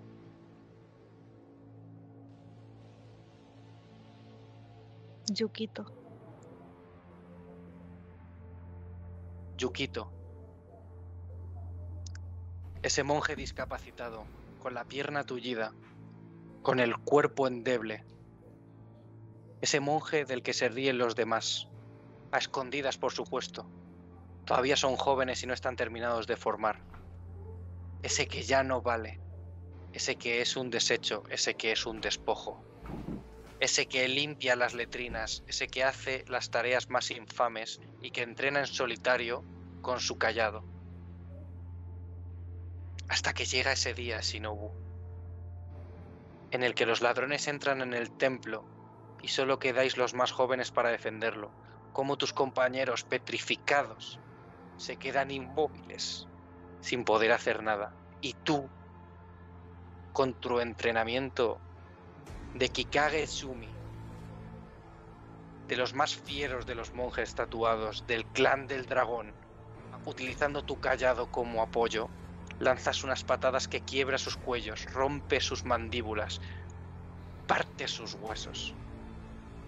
Los ladrones que están derribados frente a ti. Y el resto de muchachos solo puede contemplarte con expectación y miedo. Es por aquel entonces cuando decidiste abandonar el templo. Ya era suficiente. Ya había caído sobre ti suficiente castigo. Y querías vivir lo que te quedaba en paz. Pero cuando decidiste mancharte, tu maestro te pidió que te quedases para una última cosa. Tenía un regalo para ti. Te llevó a una sala tranquila y te dio de beber un té que olía algo extraño. Entonces te dormiste. Cuando se volvieron a abrir tus ojos, estabas encima de una mesa. Y unos cuantos monjes, ataviados con kimonos blancos, apoyaban sus dedos, sus manos, incluso sus codos en ocasiones, y ejerciendo presión, se, esc se escuchaba el crujir de tus huesos. Se escuchaba enderecer la cadera, girar las rodillas, torcer las tibias. Y donde antes había una discapacidad y un cuerpo deformado, de nuevo estabas entera, Shinobu. De nuevo estabas entero. Entera, Yukito. Cuando volviste en ti, sin entender qué había pasado, sin entender por qué de nuevo tu cuerpo estaba así, por qué habías tenido que sufrir esas vejaciones durante tanto tiempo después del accidente. ¿Le preguntaste a tu maestro? ¿Por qué? ¿Por qué pudiendo curarte no lo hicieron? Dijeron que era una lección, que te estaban instruyendo, que tenías que pasar por aquello y que al tomar la decisión de querer abandonar el templo no les quedó otra opción que tomar la medida de volver a curarte. Pero tu mente no lo soportó y entonces ¡chas! Se rompió. Te desmayaste. Y cuando volviste a abrir los ojos ya no eras Yukito. Togashi Shinobu había nacido. Habiendo acompañado a Yukito en cada una de sus limpiezas, protegiéndole de los otros niños y haciéndole compañía. Y ahora, ahora Yukito se había ido y tú tenías que encontrarle, ¿verdad? Porque tú no tenías ninguna discapacidad y podías ir a darle las gracias. Entonces emprendiste un camino para encontrarte a sabiendas de que no lo ibas a conseguir. Y es ahora, cuando abres los ojos y estás en esta cabaña, con esta anciana mirándote, cuando percibes toda la realidad, cuando ves la magnitud de lo que ha acontecido frente a ti y de cómo vuelves a estar completo. Vuelves a estar completa. Pero en ese momento tenemos que abandonarte y tenemos que alejar nuestra cámara y separarnos de nuevo. Yukito, Shinobu, como prefieras. Porque ahora, como si fuésemos un pájaro que vuela por entre los árboles, seguimos unas raíces que entran y salen en el suelo. Y nos dirigimos a un árbol gigantesco y colosal, plagado de oscuridad, aunque todavía sea de día. En sus ramas cuelgan cadáveres medio descompuestos, enganchados con ramas a través de sus cuellos o directamente atravesados y empalados. Seguimos esas raíces hasta el tronco del árbol y escuchamos un crujir de madera. Y cómo una de las piezas de ese tronco se resquebraja. Y entonces podemos ver un ojo. Y hasta aquí la tercera sesión de La Leyenda de los Cinco Anillos.